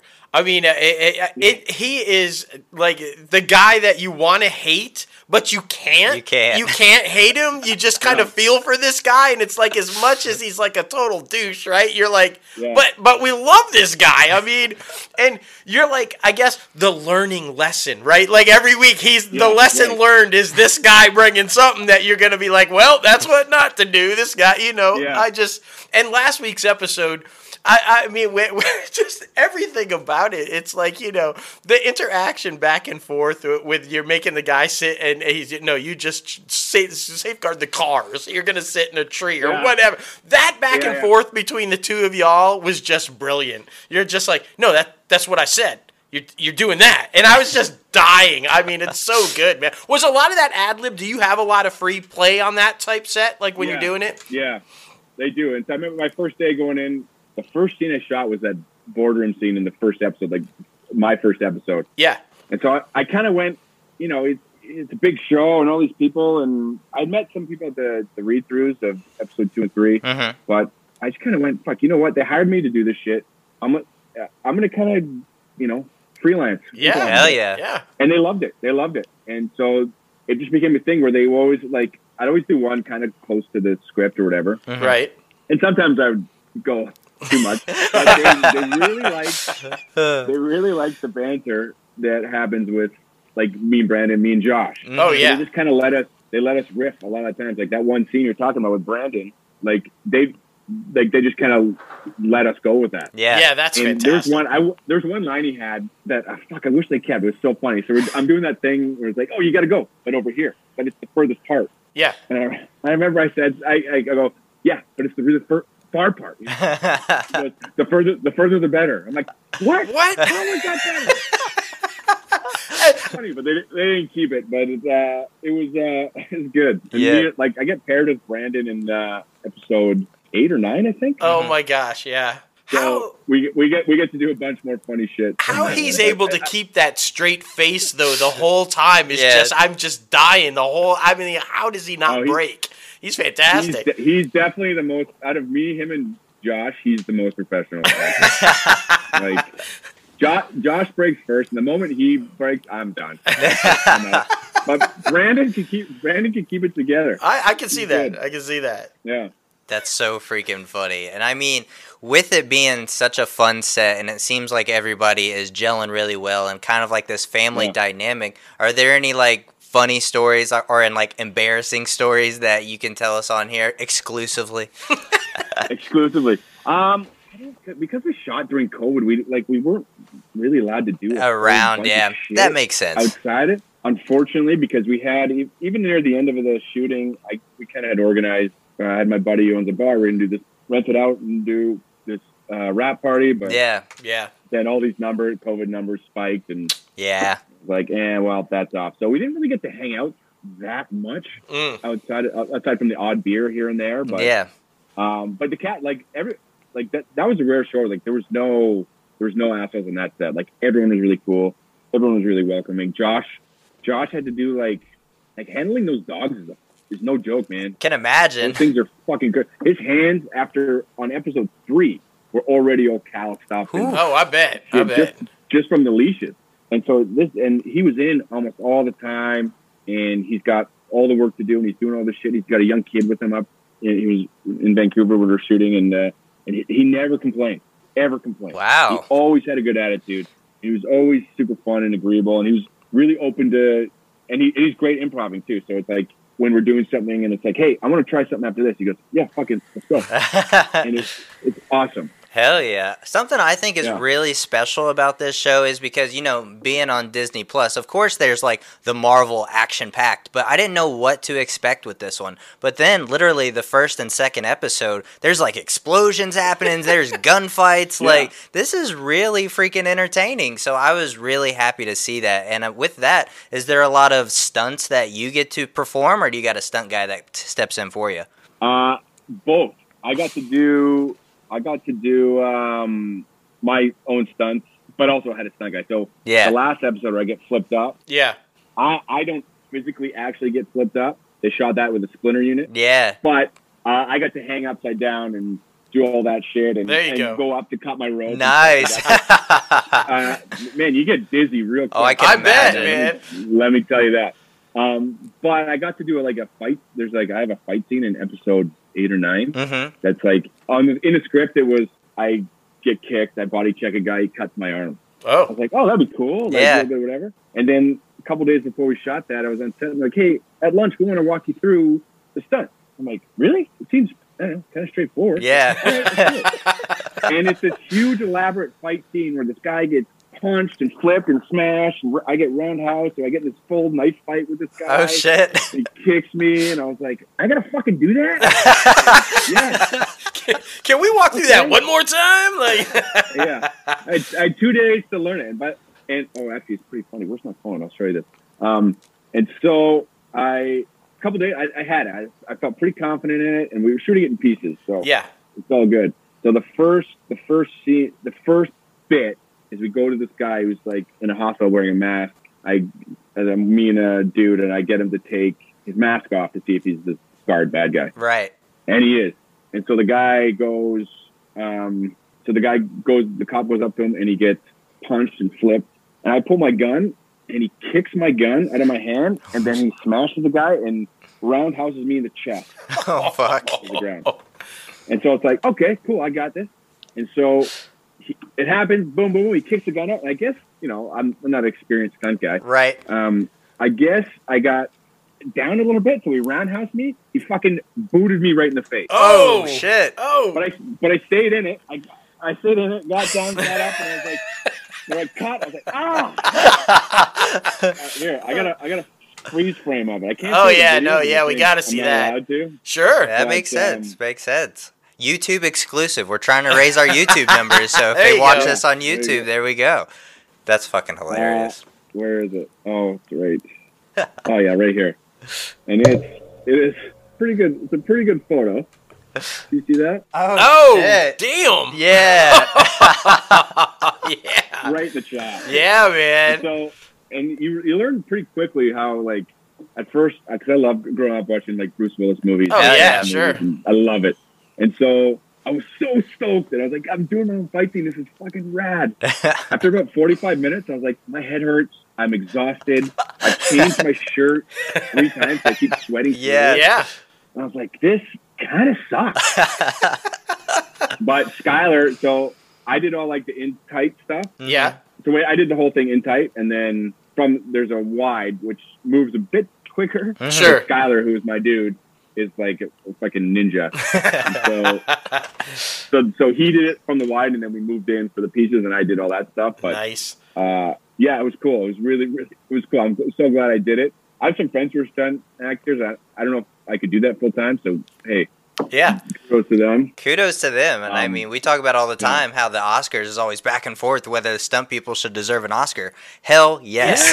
like, Yeah. yes. They absolutely should have a category, man.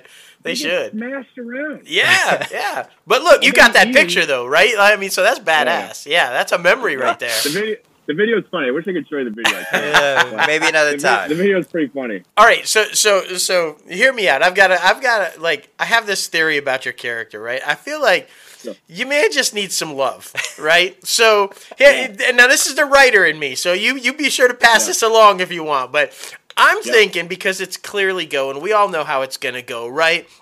Scott is not going to end up with the U.S. attorney. He's going to end up with the dog trainer. We all know it. It's all where it's going. It's everything.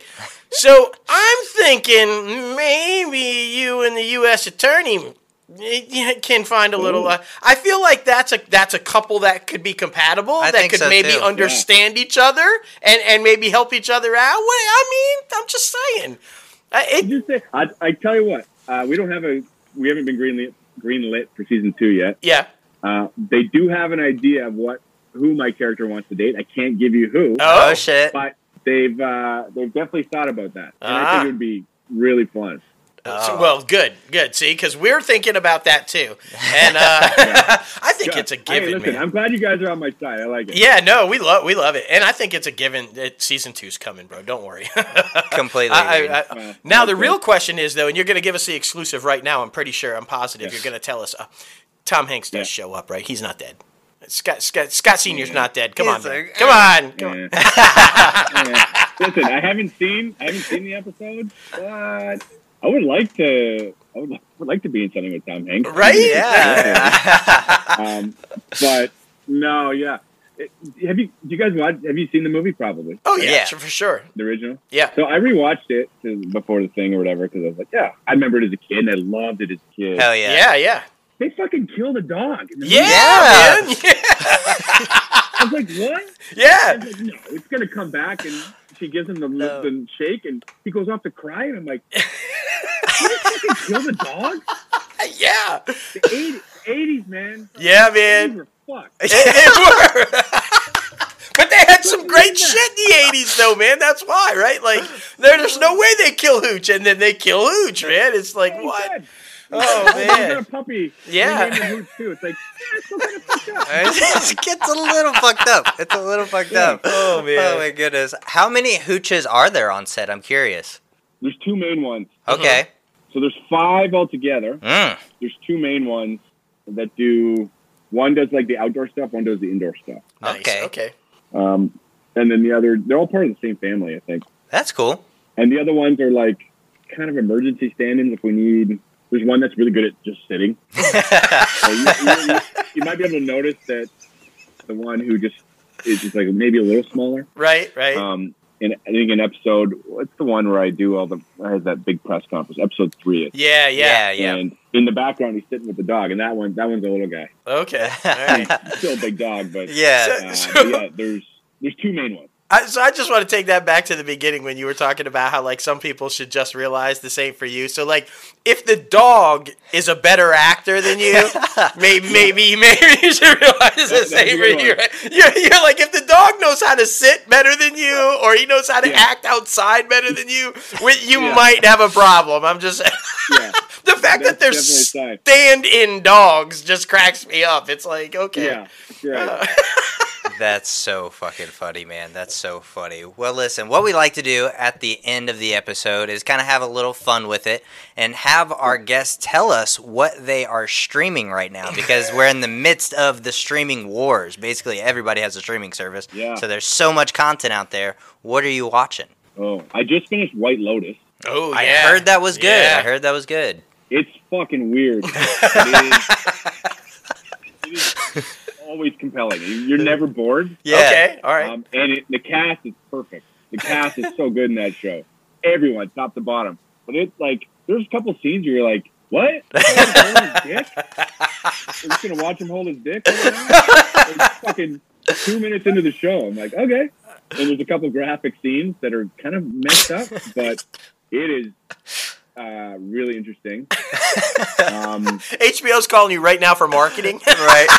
yeah, exactly. Uh, fuck, what am I streaming? Uh, show wise. Just, I mean, I, I always watch like an episode of Simpsons before I go to bed. Hell yeah. That's like I feel you. That's a given. It's a given. You know what I Okay, mean? all right.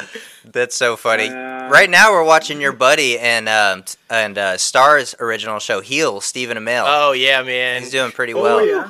Yeah, Oh, that's is that good? I don't have. Oh, do I have Starz? Is that part of Disney Plus? I think it is.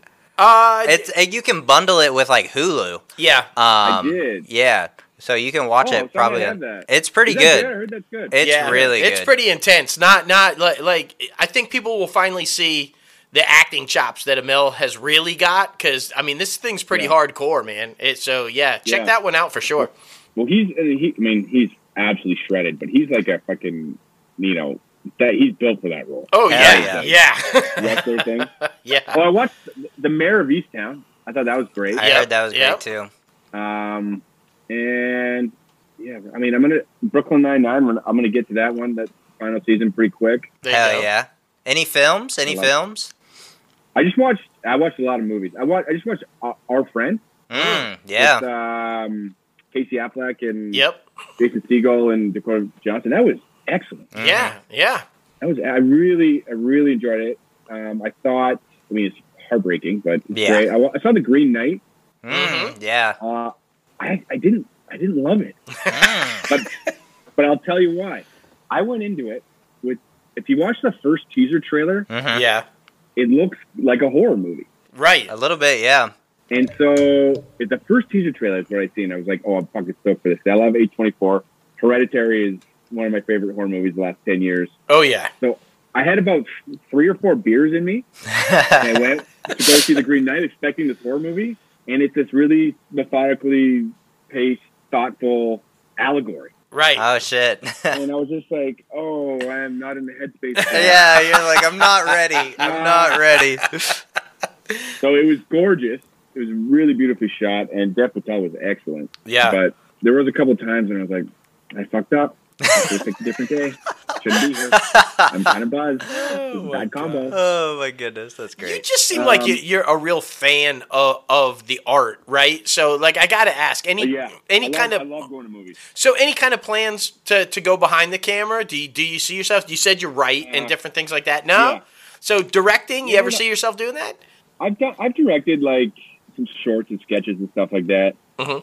Um, and then you get into like the, the big big movies and shit like that, and you see these scenes that have like a hundred extras and twenty Right. cast, and the director's doing all this fucking axis angle. Yeah. Yeah. nah, I'm good. I'm good. I love that, man. I love that. I'll do the writing and the acting, and, and maybe sometime down the line, maybe. But Jesus Christ, I don't, like that's a hard that's a hard job. Yeah, yeah. Also important though for all the up and comers listening and watching this, uh, know your place, know what you're good at, know what Yeah. you're not, and and and go with it. Right. So that's good. That's Yeah. good. Yeah, yeah. Oh man, we love it. We love it. And it's all about social media now. So where can people Yep. follow you at? Uh, on Instagram and Twitter at underscore Matt underscore Hammer. Um, I don't have a Facebook. I deleted my Facebook like six months ago. Sure. I feel And I- that. Yeah, I mean, I never really, but I, I keep going through my Messenger app, and I have so many people trying to contact me through it. Yeah. Apparently, Facebook Marketplace is a great place. to- Yeah, yeah, yeah. I feel like Fuck, if I might get it anybody, yeah, no, I feel like if anybody who still has it, that's why. Because apparently you can Yeah. get some really good deals. I mean, I don't know, but It's like it's like Craigslist, but way less creepy. yeah, You're way less creepy. People you know, if this whole acting thing doesn't Yeah. work out, marketing is Yeah. just screaming your name. I'm telling you, man. Yeah, right. it's like Craigslist, but far less fucking. Stands creepy. there with his dick in his hand. That's a Facebook watch ad right there. you yeah, know? right. Oh There my go. goodness. Free pub, Facebook. That's right. Yeah, exactly, exactly. This whole back half is publication for Facebook. I mean, That's seriously, great. dude, this has been awesome, man. You are just like Yeah, fantastic. Uh, a lot of fun. I mean, and just honored to talk to you. An open invite, buddy. Anytime you want to come back and just shoot the shit or do a top five with us, we do a top five every week on the show. So you know, just whatever, man. Open invite. We've had a blast. Yeah, this week it's um, top five fiction books, but they stay relatively uh, entertainment based. Yeah. Like a couple weeks ago, top five Leonardo DiCaprio movies and like top five Clint Eastwood movies, like all that stuff. What are your What are your top five? What are your top five Leo movies? oh, man, I- man! we- my my number one was Aviator. So yeah, my number one was Gangs in New Oh. York. yeah, yeah. Oh. so- Yeah. Yeah, so you know, we we we've got the list, bro. They they kind of go like. Then we had Tom Hanks for a little bit. See, Tom Hanks could have been Turner and Hooch, but they killed Hooch. So how can you have that on the top five, Yeah, right? You can't. right. Right. He's got so many. How do you you know just Yeah. so? Uh, see, just like Yeah. that, bro. We need you back on for just like that. You can clarify. Like we'll start to give you our top five, and you're like, no. Like, That's right. Oh man. Well, like like I said, dude, Cool. this has been a pleasure, and uh, just we thank you so much for, and uh, best of luck to you. Uh, we're hoping for season two, but I think that's a given, like we said. And uh, just thanks, man. We really appreciate Yeah, you. cheers. All Yeah, thanks, guys. guys. It was a lot of fun. Yeah. awesome. We'll be talking to you soon, letting you know when the thing's coming out. Cool. Sounds good. All right, man. See you, man. man. Bye. Okay. Bye bye. Man, oh man, that was freaking fantastic. Matt Hamilton was a badass. Oh my god, dude, he is like just like his character. I mean, he's so fun, right? Like that guy is full of energy, full of excitement, and I, I would imagine he's that guy on set that you just can't not like. I right? agree. Like, I mean, he's just fun, man. Exactly. And especially for all you up and comers out there, don't be afraid to be yourself. Just have fun with it. That's what you're supposed to do. And you see, it's gotten him so far in his career. Yeah, man, and, and take chances. I Mm-hmm. think that's a big thing, right? He's like, you know what? I'm just gonna ad lib this. I'm gonna try to make this funny and go with it and see what happens. And they loved it. Exactly. So it's all about taking chances, and if it works out, it works out. If it doesn't, it doesn't. But you got to be you and do what you do. Exactly, exactly. Thank you again, Matt Hamilton, for coming on the show. Oh boy, oh boy, this one's gonna be fun because oh. we're gonna deep dive into a man. This week's top five is universally loved movies that we hated. and by we, we mean when we say we mean I hated and he hated, but not we hated. We want to clarify that one Indi- right now. individually, individually. Oh man, oh man, I've been hiding my number one. Pick Oh, and I him. just figured it out. I Just- just, figured just it out. figured it oh out. my Uh, goodness. oh, anyway, let's deep dive into it. Number five for me, and we both agree with this one, Oh, yeah. is Hereditary. Everybody thinks this was like a classic fucking amazing horror movie that was awful. It was so bad. Was- Literally. ev- literally. everyone in our theater, at least, walked out and was like, what the fuck did I just watch? Yeah, Because yeah. the- it wasn't scary. The story wasn't compelling. Like, honestly, obviously they were doing satanic shit, but like it just wasn't good. It was boring, in my opinion. Agreed. It just it was awful. And this should tell you everything. When my favorite part of the film is when the little girl sticks her head out the window and gets decapitated by the pole. Like that was my favorite part of the movie. Don't look, don't judge me. No, that's how bad the movie was. The decapitation of a little girl was the best part. Like I, I, this movie sucked. It was I'm sorry, but and I'm a huge fan of Toni Collette. Don't get me wrong. She's brilliant. This movie sucked. I know. I'm right there with you. Yeah, I'm right there with you. Just I saying, just, saying. And I liked uh, what's his face, the fucking the twin, the Yeah, twin actors. yeah, yeah. They're both really good, but yeah, and th- it was just no, it wasn't there. It wasn't there. Okay, so now I'm feeling pretty good. I'm feeling pretty good because I thought I was going to get a lot of hate for my number five and my number four. But when we get to his number one, all of your hate for me will be gone. I assure you. Um, I know. maybe his number two. Maybe his number two and his number one. You guys are going to be like, no, fuck J Lo. Uh, We'll just see. We'll see. My number five is the Truman Show. I know. Bring it. Bring it. It. I just. It, it didn't click for me. It didn't click for me. I thought it was just a, a rank knockoff of trying to capitalize on on Big Brother TV. Um, I, I just I, it didn't work for me. I'm a huge Jim Carrey fan, and I love that he's made dramatic switches to to intense dramatic roles. But this one wasn't it for me. I'm a bigger fan of the Majestic. I thought that is uh, uh, you know Eternal uh, uh, Sunshine of a Spotless. I, now I can't even say the name. I'm so fucked up about it. What's in my coffee? Right, You know exactly. the one I'm talking about. But Truman Show just it didn't work for me. I know, send it. It's but literally like the definition of people's life on social media right now. It I mean, it's so relatable. It- so I mean, even but it wasn't then. It May- then. Maybe, Maybe I would be a bigger fan of it, it had it been a now movie, uh, right? Because it just for me it did not click back then. Yeah. So I don't know. Yeah. I mean, that we'll makes just- sense. It makes yeah, sense. We'll just Uh, leave it at that. We'll just I hated it then. I don't know about now. Yeah. Just- yeah.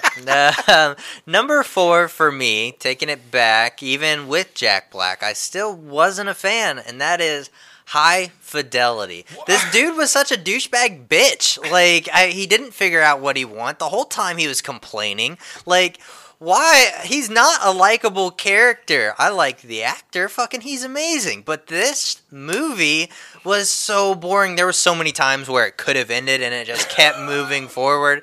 This is such a, in my opinion, it's not good. I did not like it at This all. This is going to go down, hands down. Where's my shirt? I'm wearing the wrong shirt. Hands down, the top five segment that we absolutely disagree on the Yeah, most. it's so bad. Hi, John Cusack, Jack Black, Lisa Bonet. You can't suck. Yeah, that movie can't suck. It's all about vintage, vintage music. It, it's about vinyl. It's about li- it's about weed. It's about like like this movie can't suck. It's not. It's about this motherfucker trying to figure out who he is and who he wants, and he's a douchebag that complains the whole time.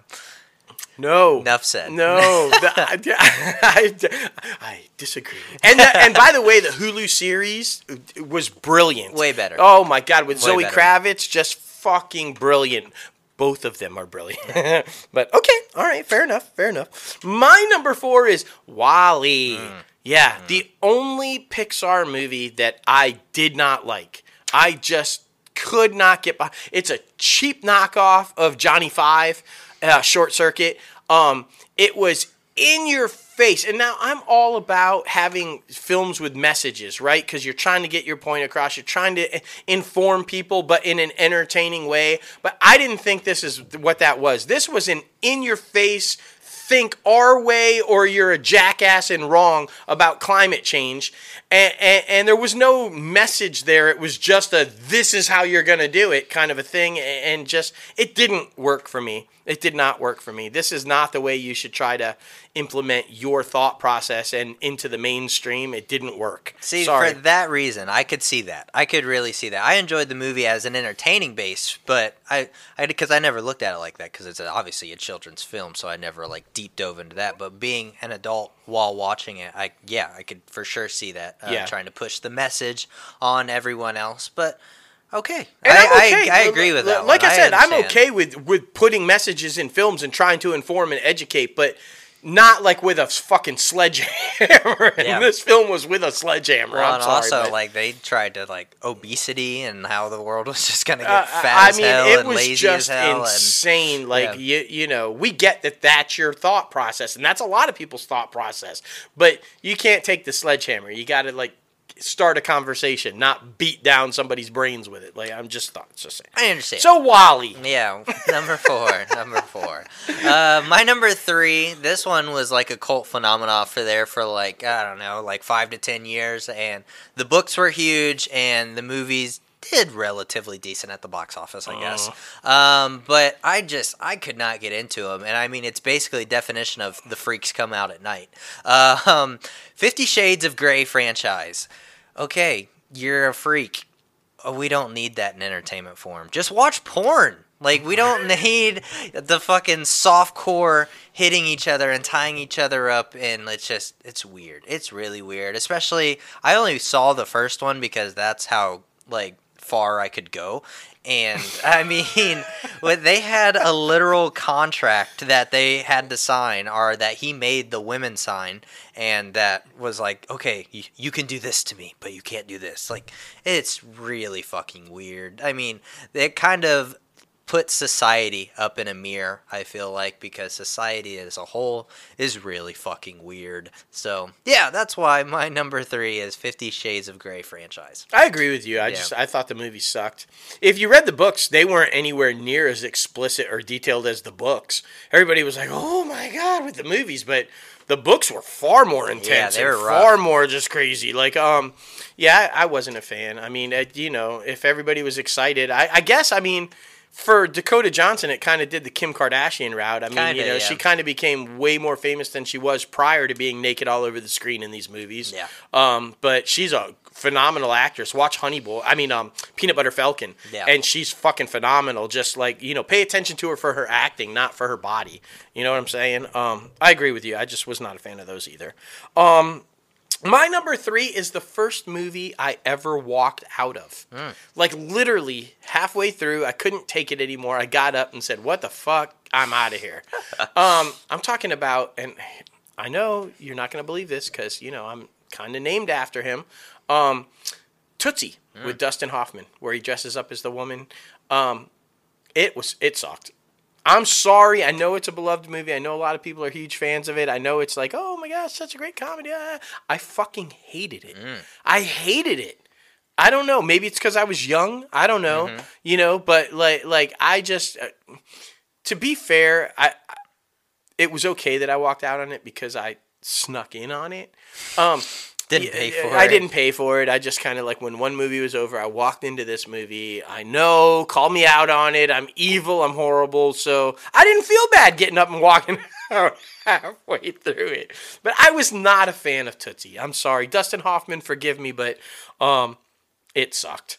It Very sucked. Just my opinion. And I mean, was it not even? He was a straight actor. That Yeah. got a Oh, yeah. role, right? Yeah. Like he wasn't. That's very interesting. Yeah. interesting. No. Yeah. The like whole, so, there was no message behind Uh, it. just the whole premise was just not very good. Interesting. In my opinion. Yeah. Just not very good. It was no Mrs. Doubtfire. Yeah. It was no, you know, there are plenty of movies where guys dress up as women that were far more entertaining than this one. Interesting. Yeah, I've never seen that, but I never will now. Eh, No, you you don't want to. Um, number two for me is the definition of a boring franchise. I literally watched all three. I watched all three. I gave them a chance, but I just could not get into them, which is weird because I'm super into Game of Thrones, and I probably will watch the TV show that's coming out on Amazon. And I'm talking about the Lord of the Rings. I'm sorry. I think that is just an older generation thing. I don't think any of the younger generation nowadays will even a little bit connect or like Lord of the Rings, in my opinion. I'm just saying. I'm just saying. If you like Lord of the Rings, you probably have gray hair and wrinkles.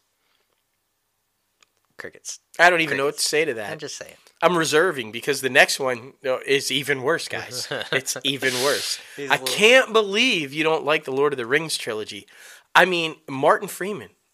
Like, what the fuck? Meh. Benedict Cumberbatch, Meh. like like Elijah Wood.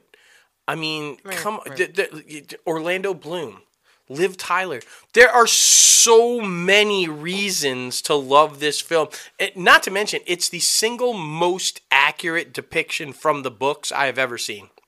And they're hard. You can't get exact because those books, the way they're written, you just there's no way to get exact. But this is the single closest you will ever get to them. And uh, I thought they were brilliant. I'm just saying. Just saying. Just saying. Just wait. Just wait, guys. Just wait. Oh yeah, you, that that's nothing. That's nothing. If you're mad about uh, uh, if you're mad about High Fidelity and Lord of the Rings, just wait. just wait. Whew, my number two. Okay, you can bring some hate for this one too, and I don't give a shit. Avatar. I fucking hated it. I get that it was mind blowing special effects at the time, but guess what? Now everybody's fucking doing it, so Yeah. that's not even like a thing now. Um, just from a story standpoint, I just I fucking hated it. The story was very awful. I mean, who can? Okay, wow. So you can like control these beings on other planets, like uh, you know, by being in control of their bodies and stuff. Who gives a shit? And I don't want to see it underwater, which is apparently what the second one is about. I don't give a fuck if the planet had an underwater world. Also, who cares, James Cameron? Like, what the fuck, man? I I just we get you're obsessed with underwater, okay? Titanic and like all the kind of and and you did a lot of great movies underwater, but we don't need a fucking Avatar underwater. We don't need it. You're just doing it to do it and you re-released it to take the crown from Avengers. Why? You know, that's just fucking petty, bro. It I hate this fucking movie. Yeah. I hate this fucking movie. And it had a great cast, great people in it. I just I didn't I guess what I'm really trying to say is I just did not understand the mind blowing fascination from everybody with it. Like the way they talked about it, like it was the greatest thing Yeah. they had ever seen. I'm just like, he's done so many other movies that are far better than this one. Why is this the one that everybody's talking about? It just Are you gonna go see the sequels? No. No. No, no. that. I have I have no desire. I just don't like the story, so I can't bring myself to watch a story that I could. I couldn't give a fuck about the first one. I don't care what happened to them. I don't care about what's going on under the fucking water. So I mean, you know. Uh, yeah, Uh, it's gonna be very interesting to see how the sequels hold up too. I mean, domestic box office wise. Well, he'll keep them in the theaters for 18 years and then re-release them 47 times so that they do well. Yeah. because that's his thing. Even you know, if it like, comes out of his pocket, he's fine with it. It's so fucking so funny. right. All right, guys, the time has finally come, and the realization has finally come. when- not me. when we were All him, not not when, me. when we were, um, you know, getting ready for the back half of the show. My number one goes to the Indiana Jones franchise. no, Completely overrated. No. I've only seen Raiders and the one with Shia LaBeouf and Sean Connery, um, but uh, completely overrated. It's not interesting. Uh, boring as hell. I'm just saying there could be so much better stories for Harrison Ford to do, like fly around with a Chewbacca. I'm just saying. I mean, this one just it's not good. It's not good. Guys, this man has been trying to get a sandwich with Steven Spielberg for as long as I have known Uh. him. That is never happening now. No. Ever. No. He's a huge Star Wars fan and he just bitch slapped George Lucas in the back of the head. like George Lucas and Steven Spielberg created the masterpiece that is the Indiana Jones and and I just I don't understand. This has some of the greatest action sequences in the history of film. Hands down, hands down. The the snake pit, the the, the rock chase, the just so many I can't even name, and, and like like I just I'm baffled. I am floored that this would be on his list, guys. I cannot even fathom how this landed on the list. I feel like somehow he's been doing all this film research and all this, you know, trying to, you, you know, I feel like I have failed him in every way possible. If this is on the list of movies that he hates, I just like, ugh, I, I, I don't know. I don't know. Direct all of it at him. All of it at him. I'm ready. Um, I'm ready. It's fine. Wow, I, I don't. We'll be talking about this one for weeks. Yeah, like, yeah. like somebody should just follow us around with a camera after the show. What the we- fuck? We'll be talking about. If you could have seen my reaction right before we started filming when I figured out what his IJ series was, I was just like, no fucking way. Um, okay, my I'm moving on. I'm trying to move on. My number one, and I know I'm gonna get a shit ton of hate for this one too, but not nearly as much as Indiana Jones hate. That I'm I'm fairly confident I'm okay here. Um, is another movie that I walked out on. Unfortunately, this one I paid for. Um, I'm talking about the Twilight series. That makes guys. I had never heard of the books. I had no idea. It was me and my best friend and ex brother in law, and we were like, "Hey, it's vampires. This sounds pretty badass. Battling werewolves and shit. Let's go check it out." What the fuck? we were in there, and the second we saw a fucking vampire sparkle, we both got up and said, "Fuck this! What the fuck is this? Vampires don't sparkle. What the fuck is that? Is he Dazzler? Is he like the fucking what? What? What the fuck? I, I no, N- no, no, no. Uh, I don't. I, on just I don't get it. don't. I do not get it. Like, why was this a huge franchise? Why is this? Oh my god, I can't miss it. I'm so what? I'm telling you, watch Interview with a Vampire. Watch Lost Boys. Any other fucking vampire movie, and you'll see what real vampires are. They don't fucking sparkle. Yeah, They don't sparkle. they don't do it. No. Mm-mm, mm-mm, mm. Did Brad Pitt and Tom Cruise sparkle? Fuck no, they did not. Did Kiefer Sutherland and Jason Patric fucking sparkle? Fuck no, they did not. They don't sparkle. Vampires do not sparkle. The female population, man. That's what kept that one going. I'm just saying. That's what it was. Okay. I'm just saying. All right. Uh, let us know your number one movie that everyone else loved and you just did not like at all. We want to know. Be Yeah, sure we definitely want to know. in the YouTube comment section. Oh, add us on social comment. media. Please comment on Indiana Jones. Please.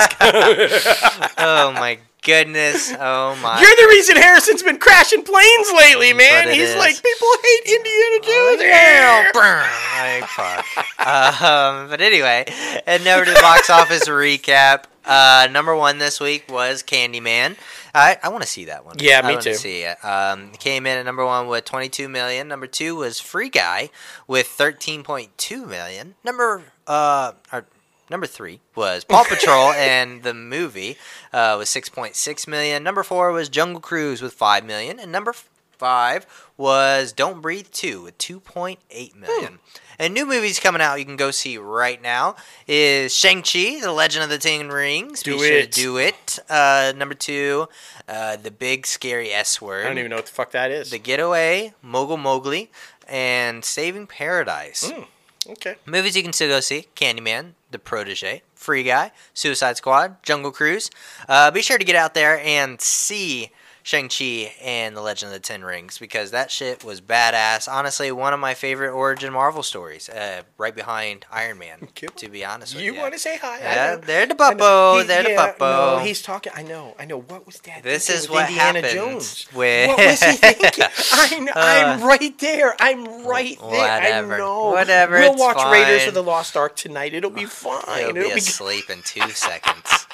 Uh, but yeah, guys, really good Marvel movie, and I'm excited for the next phase and where they're going with these new characters. Speaking of, Speaking of, heading over to the IMDb Pro top trending segment, uh, the top trending movie is Spider-Man: No Way Home. no doubt, after the release of the trailer, everybody's fucking talking about it. so- Exactly, exactly. And the top trending TV show is Nine Perfect Strangers, Mhm. and the top trending star is Jodie Comer that we just talked about. Exactly. So makes complete sense, guys. So exactly, great things happening, great things are coming. But anyway, thank you so much for getting crazy with us on episode 173 of Inside the Crazy Ant Farm. Be sure to follow our guest Matt Hamilton on all social media platforms. Underscore Matt underscore Hammer on Twitter and Instagram. That shit's That's so right. funny. Um, and be sure to follow the company and podcast on social media at Crazy Ant Media and at ItCaf Podcast. Yes. And y'all know you can follow us both personally on social media. Myself, JLo Fantastic, and Crazy Ant Guy 1970 That's and right. Peanut the Puppy. and Peanut the Puppy. Be sure to give him a follow as well. And be sure to subscribe to this podcast anywhere you listen to your podcast Anchor, Apple Podcasts, Spotify, Google Play Music, iHeartRadio, Podbean, Stitcher, and so much more. Yes. If you're watching the video on YouTube, be sure to like the video, subscribe to the channel, and ring the bell for all the latest and greatest notifications that we have coming out of Crazy Ant Media. And be sure to visit our website, www.crazyantmedia.com, where you can start rocking the latest and greatest Crazy Ant Media gear. And remember to love yourself by loving our fucking merchandise and buying that new one. I will say this is the most me I've ever put into a merchandise um, design. So I'm pretty pumped about it. And don't be surprised if you'll see me wearing that merchandise soon because I want to get one. But I mean, Okay. it was a great show. Top five, absolutely hilarious, obviously, because I was just trying to bring some. You know, I was looking for that reaction. I really was. Oh, Uh, you're gonna get that reaction, but not just from me. You're gonna yeah, get that from a lot of people. everywhere. That is man. gonna blow you up. but I mean, there- Thanks, by the way, for fucking any chance we had for Harrison Ford coming yeah, on the show. that's not happening. uh, um, it was such a great show. McAllister's called. They're canceling. They're it like that. canceling the order. That's it's right, not it is. happening. Fuck that fucking p- spud potato. Anybody who's been following us from the beginning knows what we're talking about there. So, Hell know, yeah, hell yeah. funny. But I mean, so much good superhero news to talk about, and so much good projects coming out. I'm really interested in that Netflix one though, where it's the two crazy ass sisters that fucking change, like trade lives and like do all this shady shit. Yeah. Like that's just so so weird and so intriguing at the same time. So I can't wait to check that one out. Well, my favorite part of the show for sure. Well, obviously the interview because any guy that can drop fuck bombs with me as often as he did was fucking awesome. Uh, eh, and great show and just love that. But m- m- the other part that that I am just most excited about that we were talking about is the huge success of the little experiment. The little experiment Fuck you, Bob was. Fuck you. There you go. The Master Kung Fu put a whooping on your ass. Okay, I'm thrilled that that movie came out and is performing that the way it's performing and is going to do as successfully as it's going to do. One because I'm thrilled for for the entire cast and crew and everybody involved in it. I'm thrilled for the Asian culture and what it mm-hmm. means for them and what it's going to do for them. I'm thrilled for what it's going to do for Scarlett Johansson because she is going to win her lawsuit because this one being exclusively theatrically released and seeing the success that it's seeing and will continue in the next week, I'm sure, will all but assure she wins the lawsuit. Um, so I, I just love that story all the way around, like every bit of it. I think it's going to be number one again next week. I too, think so, too. Just because, I mean, obviously it's going to be go over so well and super popular, and theaters are going to be the only place you can see it.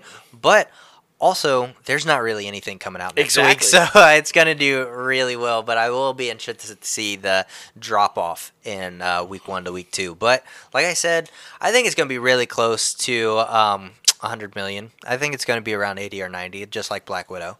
And like I said, Total? Uh, I'm talking about just forecast. Oh yeah, yeah, yeah. Okay, okay, yeah. Because I, I was gonna say, because yeah, you got to No, throw in that total. No. forty or fifty million for domestic. I mean, uh, for international, and yeah, it'll be it'll be great. Yeah, completely agreed. I'm super pumped because completely deserved it. It oh yeah, a great fucking, fucking movie. brilliant movie. And I mean, finally introduce Awkwafina to the MCU. It, it's great. She steals the movie, guys. She does. She is fucking fantastic in the. She's worth the ticket price alone. Yeah. To, to go see it. It's it's and uh, the the martial arts are just freaking phenomenal. Yeah. If you were an Iron Fist fan and you were disappointed in the level of martial arts on Iron Fist, don't worry. Don't worry. They fix it all in this movie. Yeah. This is like this is like I just I can't. It's and I epic. love how they're like pushing boundaries a little bit too because they swore a lot in Shang-Chi. They did. They said like goddamn a few times, like they said shit a few times. Like they're they're pushing the boundaries and they're trying to get it, you know, to that good spot because everybody knows. I mean, of course it's technically comic book related, but I mean, it's geared for adults. It really is. So and Deadpool's coming. and Deadpool's coming. so you have to start slowly dropping the f bombs because Exactly. Deadpool's coming. Exactly, exactly. Now the next thing is how are you going to introduce the one and only to the MCU? Mm. I know that's the question because it has to happen. It has to. It happen. has to happen. And of course, you guys know we're talking about the one, the only, the lovely Oprah.